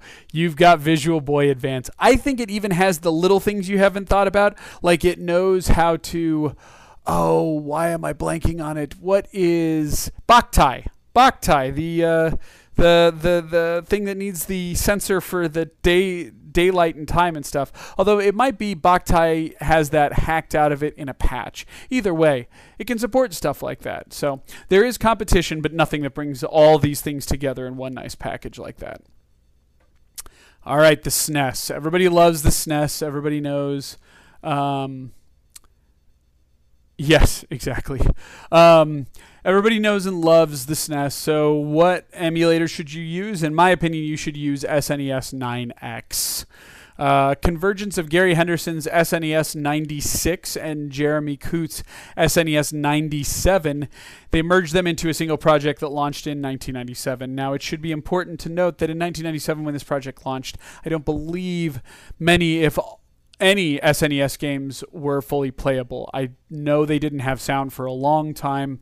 I don't think they were up to full speed. I mean, these game these emulators take till like I think it was 2003 or 4 when a good software library was ready to go. But it was the first emulator to support things like Super FX. It was also the first emulator to support audio, and it took everything to the next level with its scaling, visual filters, and even online netcode. Yes, you can play Mortal Kombat against people online X-Band style thanks to SNES 9X. Um, I believe the entire SNES library is completely supported, and I'm fairly certain it's supported with 100% emulation. I feel confident about that. There may be some weird out, outliers there, but not so much. Um, it's also the number one tool assisted option and has turbo mode, which apparently is for getting through those JRPGs that have incredibly slow pacing. Is that Star Ocean Voss? Is that one of them? But uh, anyway, Voss5 says Solar Sensor. I think it's hacked out. I have the second Boktai game physically, though. Oh, well, there you go. Uh, yes, the Solar Sensor. Thank you very much, Voss. And Voss, let me know.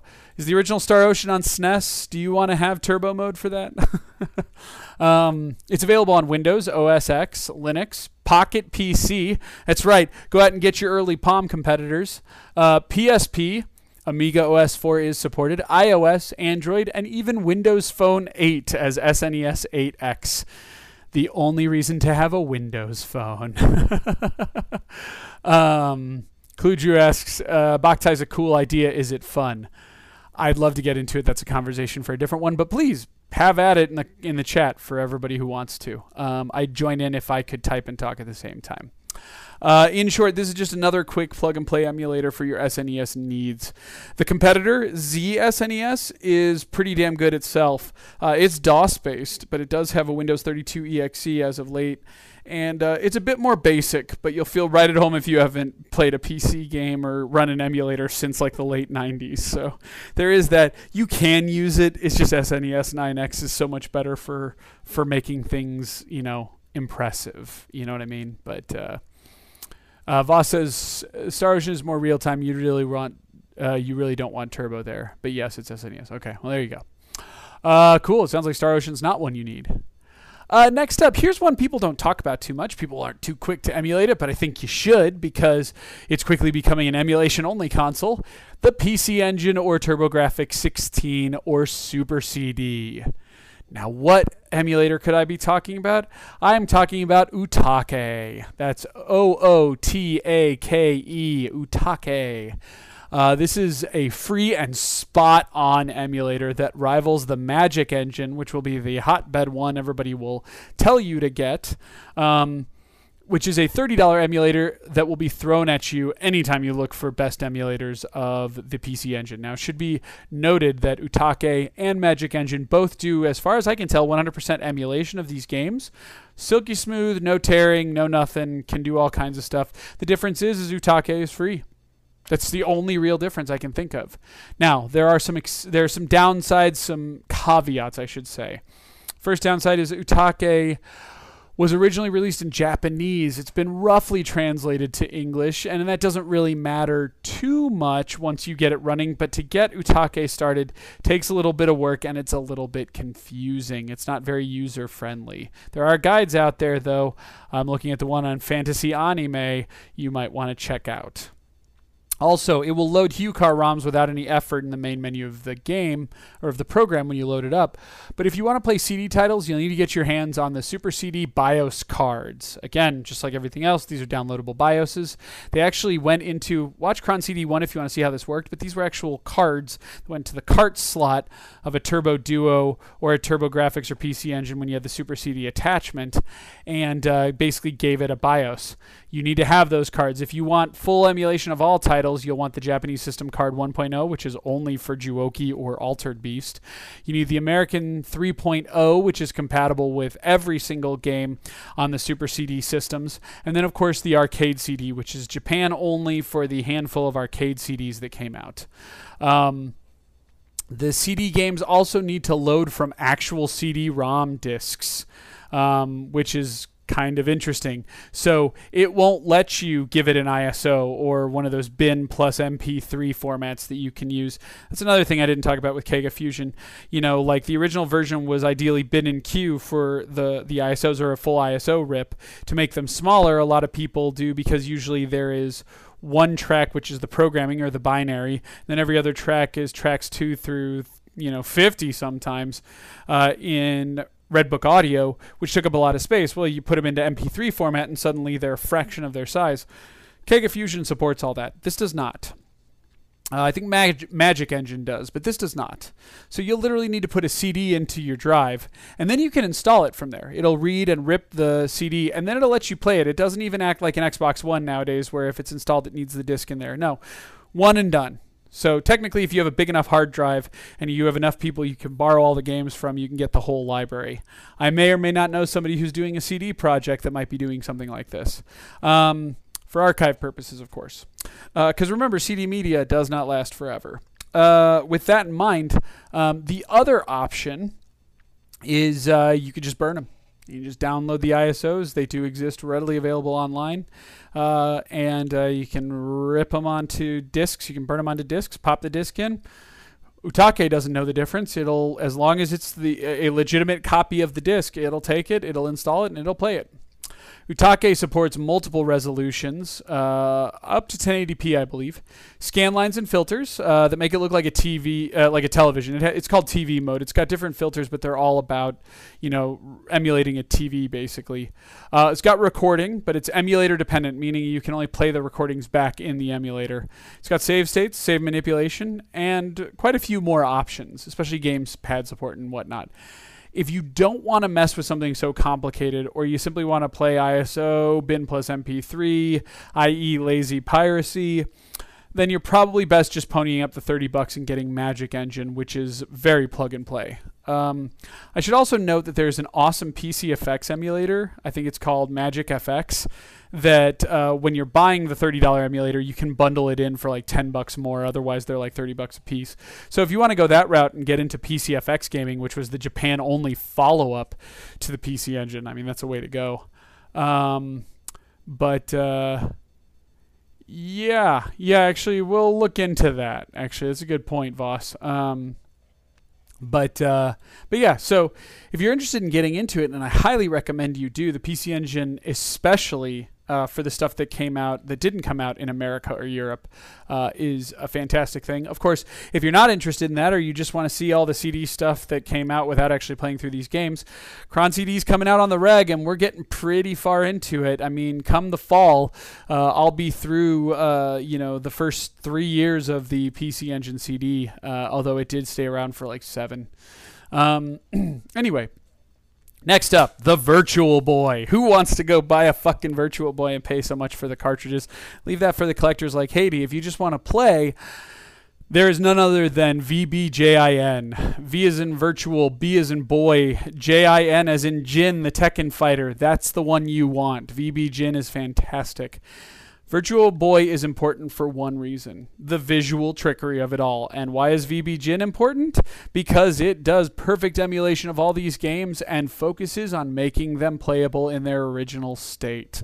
Um, uh, and that one specifically would be uh, either 3D with red and blue or red and green 3D glasses. Depends like if you have the original Arkham Asylum that came out the Game of the Year edition with the red and green 3D glasses. Boom, you can throw it into VB Jin and you can play with a very interesting version of 3D. And a lot of people, a lot of the problems with 3D is people are like, well, but it, it strips the color out. Well, guess what? Virtual Boy had one color, red, so it's the one exception to that. Same thing with red and blue. Hell, you can stream these in those states, and if people put on the glasses, they can watch them in that state. And then then, of course, there is stereoscopic, which is the the shutter lenses. And last but not least, of course, that's TV dep- or yeah, monitor dependent. And then VR. I am playing VB Jin uh, in the Oculus Rift, and it works perfectly great. It will actually be responsible for how, uh, throughout the course of this summer, I will review every Virtual Boy game. So, all 21 of them. Woohoo! Um, but that's it. That's why you use it. VB Jin. That's the Virtual Boy emulator. You got 19 official games, like 22, counting the unofficial and unreleased games. Have fun. Next up is the PlayStation. Now, I'm skipping over a couple of these because um, there are certain ones where you have no other options or the emulation's not great. We're going to get to those soon, but these are the ones where this is the best one when you have multiple choices. So, the original PlayStation, in my opinion, the best one is EPSXE. It's lower E on the on the outskirts of PSX in the middle. This to me is the uh, best PS1 emulator for one reason its feature set. This includes custom shaders. The custom shaders are amazing on EPSXE. Um, it's not perfect. Some games don't function properly, but it's doing a really great job. That's true of any place you try to emulate PlayStation 1. Uh, even the PlayStation 3 can't fully emulate the entire catalog. There are a handful of games that are digital only and have varied effects. Um, I think Die Hard Arcade has streaming issues with the music. I thought it was an issue with my disc. Turns out it's an issue with the emulation. Um, EPSXE is not free of problems, but it again it does a pretty good job. Um, it has just about everything you'd want scaling, save states, screen grabs, hacks, memory card manipulation, and a metric shit ton of tweaking features. It has like three full pages of graphical changes you can do with it. Of course, in order to do a lot of that stuff, you're going to want a stronger card, uh, v- uh, graphics card, of course. Um, and those tweaking features can also be the crutch to this emulator. You'll need to know a lot about settings and what they do to properly tweak them, and you'll probably want to tweak games individually for what they are. Then again, games like Final Fantasy VII with the metric or with the metallic shader look fucking baller. It looks like a, a you know like a tin ashtray come to life, and it's 100 hours long, so you'll be spending a lot of time with it. You know, you don't have to tweak that much, but if you're just jumping around, it can be a problem. Uh, the emulator is definitely not plug and play, and you'll also need to go get uh, BIOS um, or many BIOS. uh, at the same time, uh, you know, the biggest thing is those shaders. Those really matter. Um, this is also the first time where I said I gotta have emulation. Emulation, like regular PlayStation One games, look blurry as fuck. Look at my uh, my ripped directly from an S video cabled PlayStation 1 of the original Biohazard 2 in the Resident Evil 2 thing when I compare the PlayStation 1 version of Biohazard 2. It looks blurry as all get out in S video. It gets a lot sharper, which you'll see with a lot of the other PlayStation uh, 1 versions for the English version because that's on the emulator upscaled to 720p, but with a little bit of smoothing, but it's basically the same thing. Then you look at some crazy stuff like some of the PlayStation 1 emulator stuff that I've captured and run uh, for various videos uh, like the Resident Evil 1.5 stuff, and you'll see how much it improves on the graphics. It's crazy. Um, again, if you want to be lazy, play, PlayStation Portable, PlayStation 3, and PlayStation 1 do it pretty good. Um, Heck says the question is, can my shitty PC run this? Yes, you should be able to run EPSXE on a quote unquote shitty PC, no problem. Will you be able to tweak everything, get it up to 1080p? No, but you will be able to run stuff. Um, but uh, there is another uh, emulator as well to maximize capac- compatibility. You may wa- you may also want to grab the other competitor, PCSX-Reloaded. Again, it's not as feature rich, does not have the shaders, and its compatibility is spotty as well. Um, for me, EPSXE has been a great catch-all. Uh, for PS2, it's kind of the only game in town, but it's fantastic. You will need much stronger hardware, and I'll explain that in a second.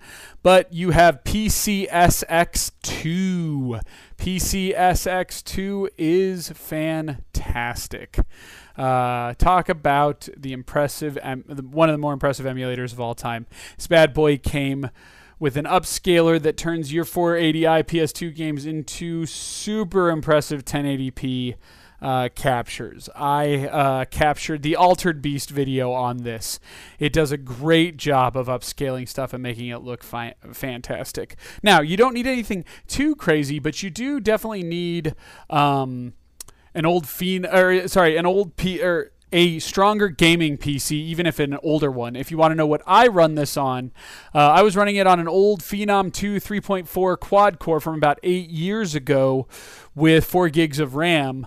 Um, and I was using a 250X, an R7 250X Radeon card, which is about a $100 card. And it was running most things fine in full, you know, 1080p 60.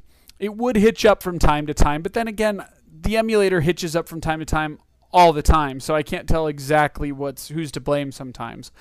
Um, if you wanna future-proof yourself a little bit more, um, I was now I am now using the R7 370 in that same computer, same processor and everything though, which is like a hundred and fifty dollar card these days, and that's a two or four gig card. Mine's the Asus overclock Strix, but still it's a 370. And the upcoming 470 will be at that same price point, and I think the RX 460 will be at like the 100 120 price point. Those will be even stronger and definitely be able to keep up if you're building it. If you're not building it, which I think 90% of people aren't, you're good. Can you run it on Intel HD graphics? Of course you can. Just download it, try to run something, you're good to go. Um, here are the major catches. First of all, you need a BIOS file.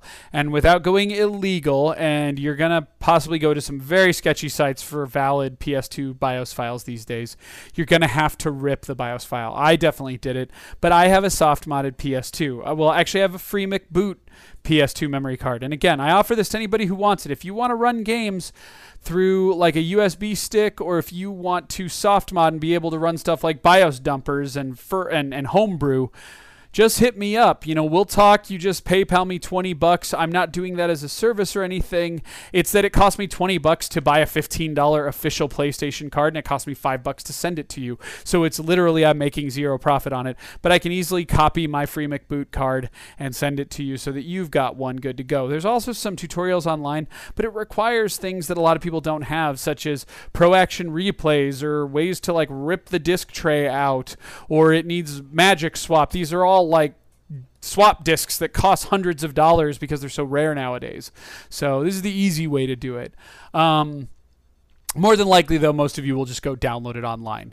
You'll also need the proper BIOS file. From what I could tell, if I wanted to run Altered Beast, I needed to get a PAL English, like UK BIOS file because when I ran the Spain BIOS file, everything was in Spanish. It was fine because I read Spanish, but then I realized I was making a video for everybody else and they may want to hear it in English. So I had to go find the UK one. So you're going to need multiple BIOS files, at which point I definitely think you're going to go online and download those for the same reasons as before. No, I can't tell you how to get them. No, I can't tell you where to get them, but they are available. You'll also be spending a lot of time setting up the config and tweaking stuff, but for the most part, everything works right away. VOS 5 is right on the PS1 emulator. And remember, this will post online, so if you need to take notes, if you're in the car or something, or listening to the streaming or whatnot, you're good to go. You can take notes on it. Um, I will list out the emulators at the very end of this episode, which is wrapping up shortly. Um, it's also not perfect. Perfect. There's some hic hitch ups and stuff like that. I don't know if I do a live stream with it or capture gameplay, but you know what? The couple of hitch ups I had with Altered Beast, most people didn't notice. So who gives a fuck, right? It's good enough. Um, if I'm gonna sit home and review a game, I'm gonna play it on a regular PS2 through a CRT TV. I think it looks fantastic in component. But if I'm going to play it for a live stream, if I'm going to play it online, if I'm going to make a YouTube video out of it, I'm going to play it through this emulator. Um, so yeah, so that's that's the way that one works. Next up is um, oh, I didn't talk about the N64. Sorry, real quick. That one's easy. That's Project 64, PJ64. Project 64 is the number one emulator. It works with almost everything. Be careful. Sometimes you will need to go out and find the hacked ROM that allows things to work. One that I can think about is like Resident Evil 2 needs like a hacked ROM, but that's just because of something with the emulator.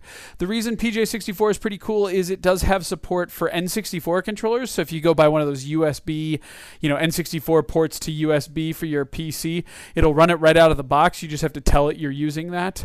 Um, the other thing that's cool is it has uh, people have done HD texture packs for Nintendo 64 games. I think I've talked about it on a couple of articles and stuff, but you can look it up. Just look up Nintendo 64 texture packs, and you can see how beautiful they can make certain games like Ocarina of Time and Conker's Bad Fur Day and Mario 64 look. Um, and you can run these. You will need a beefy ass PC, the same PC I've been telling you about struggles sometimes to run those HD texture packs with uh, Mario 64, but uh, you can put some pretty gorgeous Mario 64 stuff up there. But then again, I think Mario 64 looks great in 1080p running through regular PJ 64. So, anyway, that's the N64 emulator to use nowadays. Last but not least, on the you've got multiple choices, but you really don't emulators is GameCube Wii's Dolphin emulator. This just came out.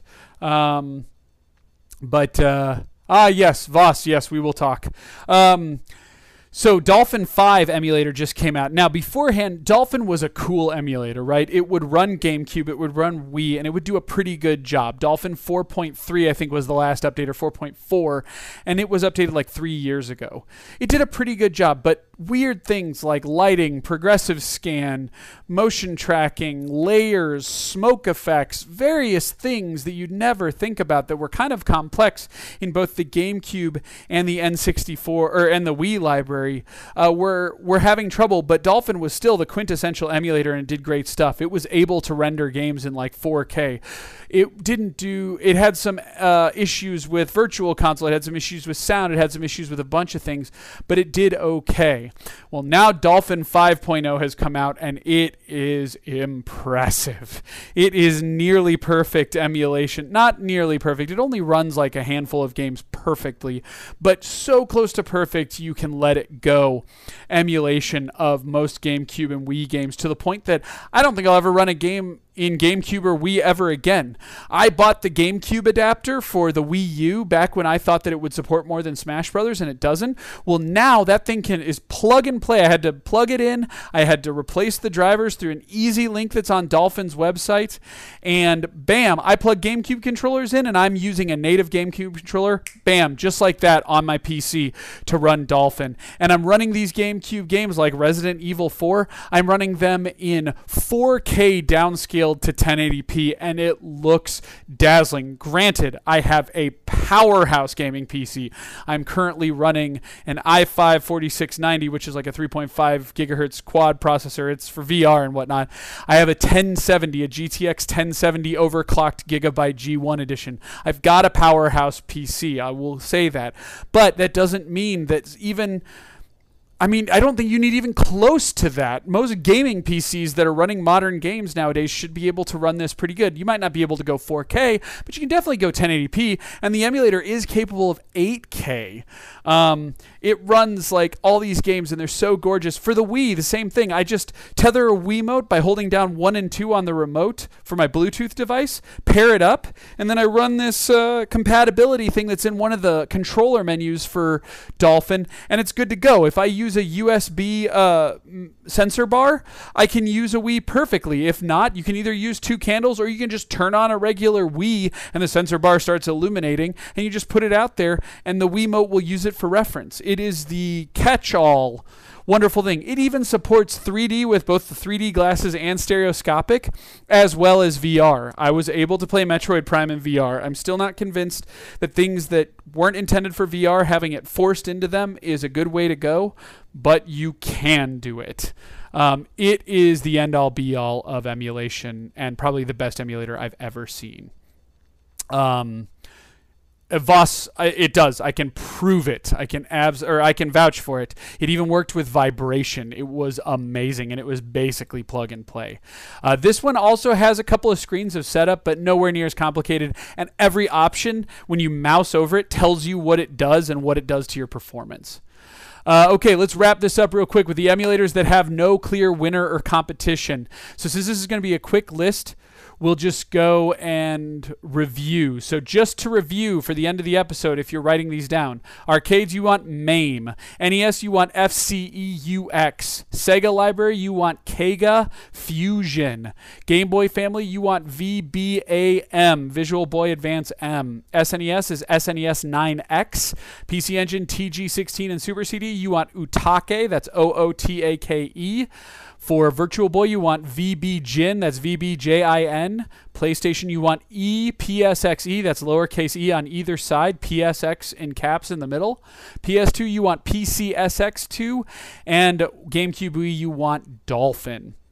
Now, you have no other choice for CDI but the CDI emulator. It's literally called CDI emulator. And it runs almost every game, but it has lots of hitching, lots of slowdown, lots of problems, graphical problems, audio problems, doesn't run well, and it's the only game in town. I do not trust it in any way for Cron CD, which is why I'll be using authentic hardware. And no matter how strong your PC is, it doesn't make it run any better.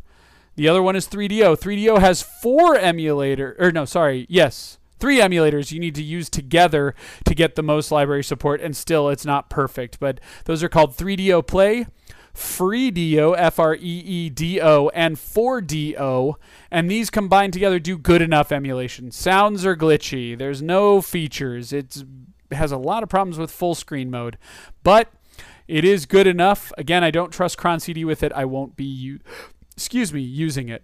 Oh heck, the light two candles thing is it looks for infrared. Candles create infrared. If you trust them on either side of your TV or monitor, go ahead and do it. It totally works.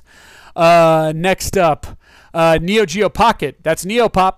Uh, it's the only choice in town, and it just basically runs every game and allows full screen, but that's all you need. Same thing with WonderSwan. It's called OS Wan, O S W A N. Now, Sega Saturn's the weird one. You'll need four emulators to bring it together. Satourne, S A T O U R N E, Yabause, Y A B A U S E, SSF, like Super Street Fighter, SSF, and Saturnin, S A T U R N I N. With all four, you can get a large number of Saturn, game, Saturn games to play pretty well. Compatibility isn't great across the board, and there's no catch all solution. Uh, there's lots of audio hitches and graphical problems, but many readers have written in and said that they've been able to play a lot of games just fine. I know Panzer Dragoon's one of the easiest ones. There are also a lot of Saturn games that are available, not a lot, but a decent number in the PS3 and Xbox 360 libraries uh, as downloadable content. Next up, Dreamcast. Kind of the same thing. Too many different focuses, but you'll need Null DC and Makaron EX plus probably Chankast. So that's N U L L D C, M A K A R O N E X. And then Chankast is C H A N K A S T. And all of them, you put it all together and you get some decent results. Null DC is known for having kind of the most uh, the the fastest emulation for playability, like 60 frames, like you need. Makaron EX is most authentic. It like create recreates the games as perfectly as it can. And Makaron has all kinds of special features and fluctuations. You can add scan lines. There's this weird thing where you can stretch it to widescreen mode and all kinds of other stuff. Uh, games looked great on it, especially at 1080p, but for me, I still think a Dreamcast out of a VGA box looks the best. Xbox has CX, BX, and Xeon. That's X E O N. They both exist and they all kind of suck. Also, DVD ROM drives cannot read Xbox games, only the Xbox is. So many people have talked about it. You need to soft mod. Will I do a soft mod video at some point? Of course I will. Will it be anytime soon? I can promise you by the end of the summer. That's about it. But soft mod an Xbox, or if you don't want to do that, guess what else works very well? An Xbox 360. It has lots of backwards compatibility, but you need the actual games, and uh, most of the emulation is pretty good. And if you want to soft mod your Xbox and do piracy, you can even do it with burned games and ones that aren't supported. Um, Last but not least is uh, for the DS. There's no dollar sign GBA, which is no money GBA. It's the only game in town, and PSP is PPSSPP. Those all work pretty good. Anyway, my turnaround on emulation is documented in GH101 in several articles where I went from hating it to loving it, and I think it's a happy medium. But as Frank Cifaldi best said, in his GDC talk, emulation is the cheapest, safest, and best way to republish an older video game on modern hardware, and I couldn't agree more. There are more conversations to be had about this. We need to do the Raspberry Pi stuff, and no doubt you guys all have a lot of questions. But here's hoping this allows you to take your laptop for school, your laptop for work, your PC at home that you use to make podcasts or listen to podcasts or just write papers, or maybe even a mid range or top range gaming PC, and be able to play a majority of the library of old school video games and hell, even play them online with your friends. So, with that, I'm going to cut out. This has been a long episode, and it's already delving into my time with the B team. But in the meantime, come to gaminghistory101.com. Hit me up. Tell me what you want to see. Jam and I will be back next week. We will have a uh, somewhat special show. I'm thinking it will either be the Near Game Club. Um, and I'm going to tr- see if Jam would be cool with this. I want to kind of resurrect the game club, so we might do the near game club, or we may do the top 10 PS2 games. And then in two weeks, I think we're going to have Fortengard on to talk about the Ultima series. But stay tuned. We got a lot of stuff coming this summer. It's going to be a fun ride. And stay tuned to the Twitter feeds for my live stream of Metal Wolf Chaos that will be in several sessions, hopefully over the course of this weekend next. In the meantime, this is Fred Rojas saying peace out.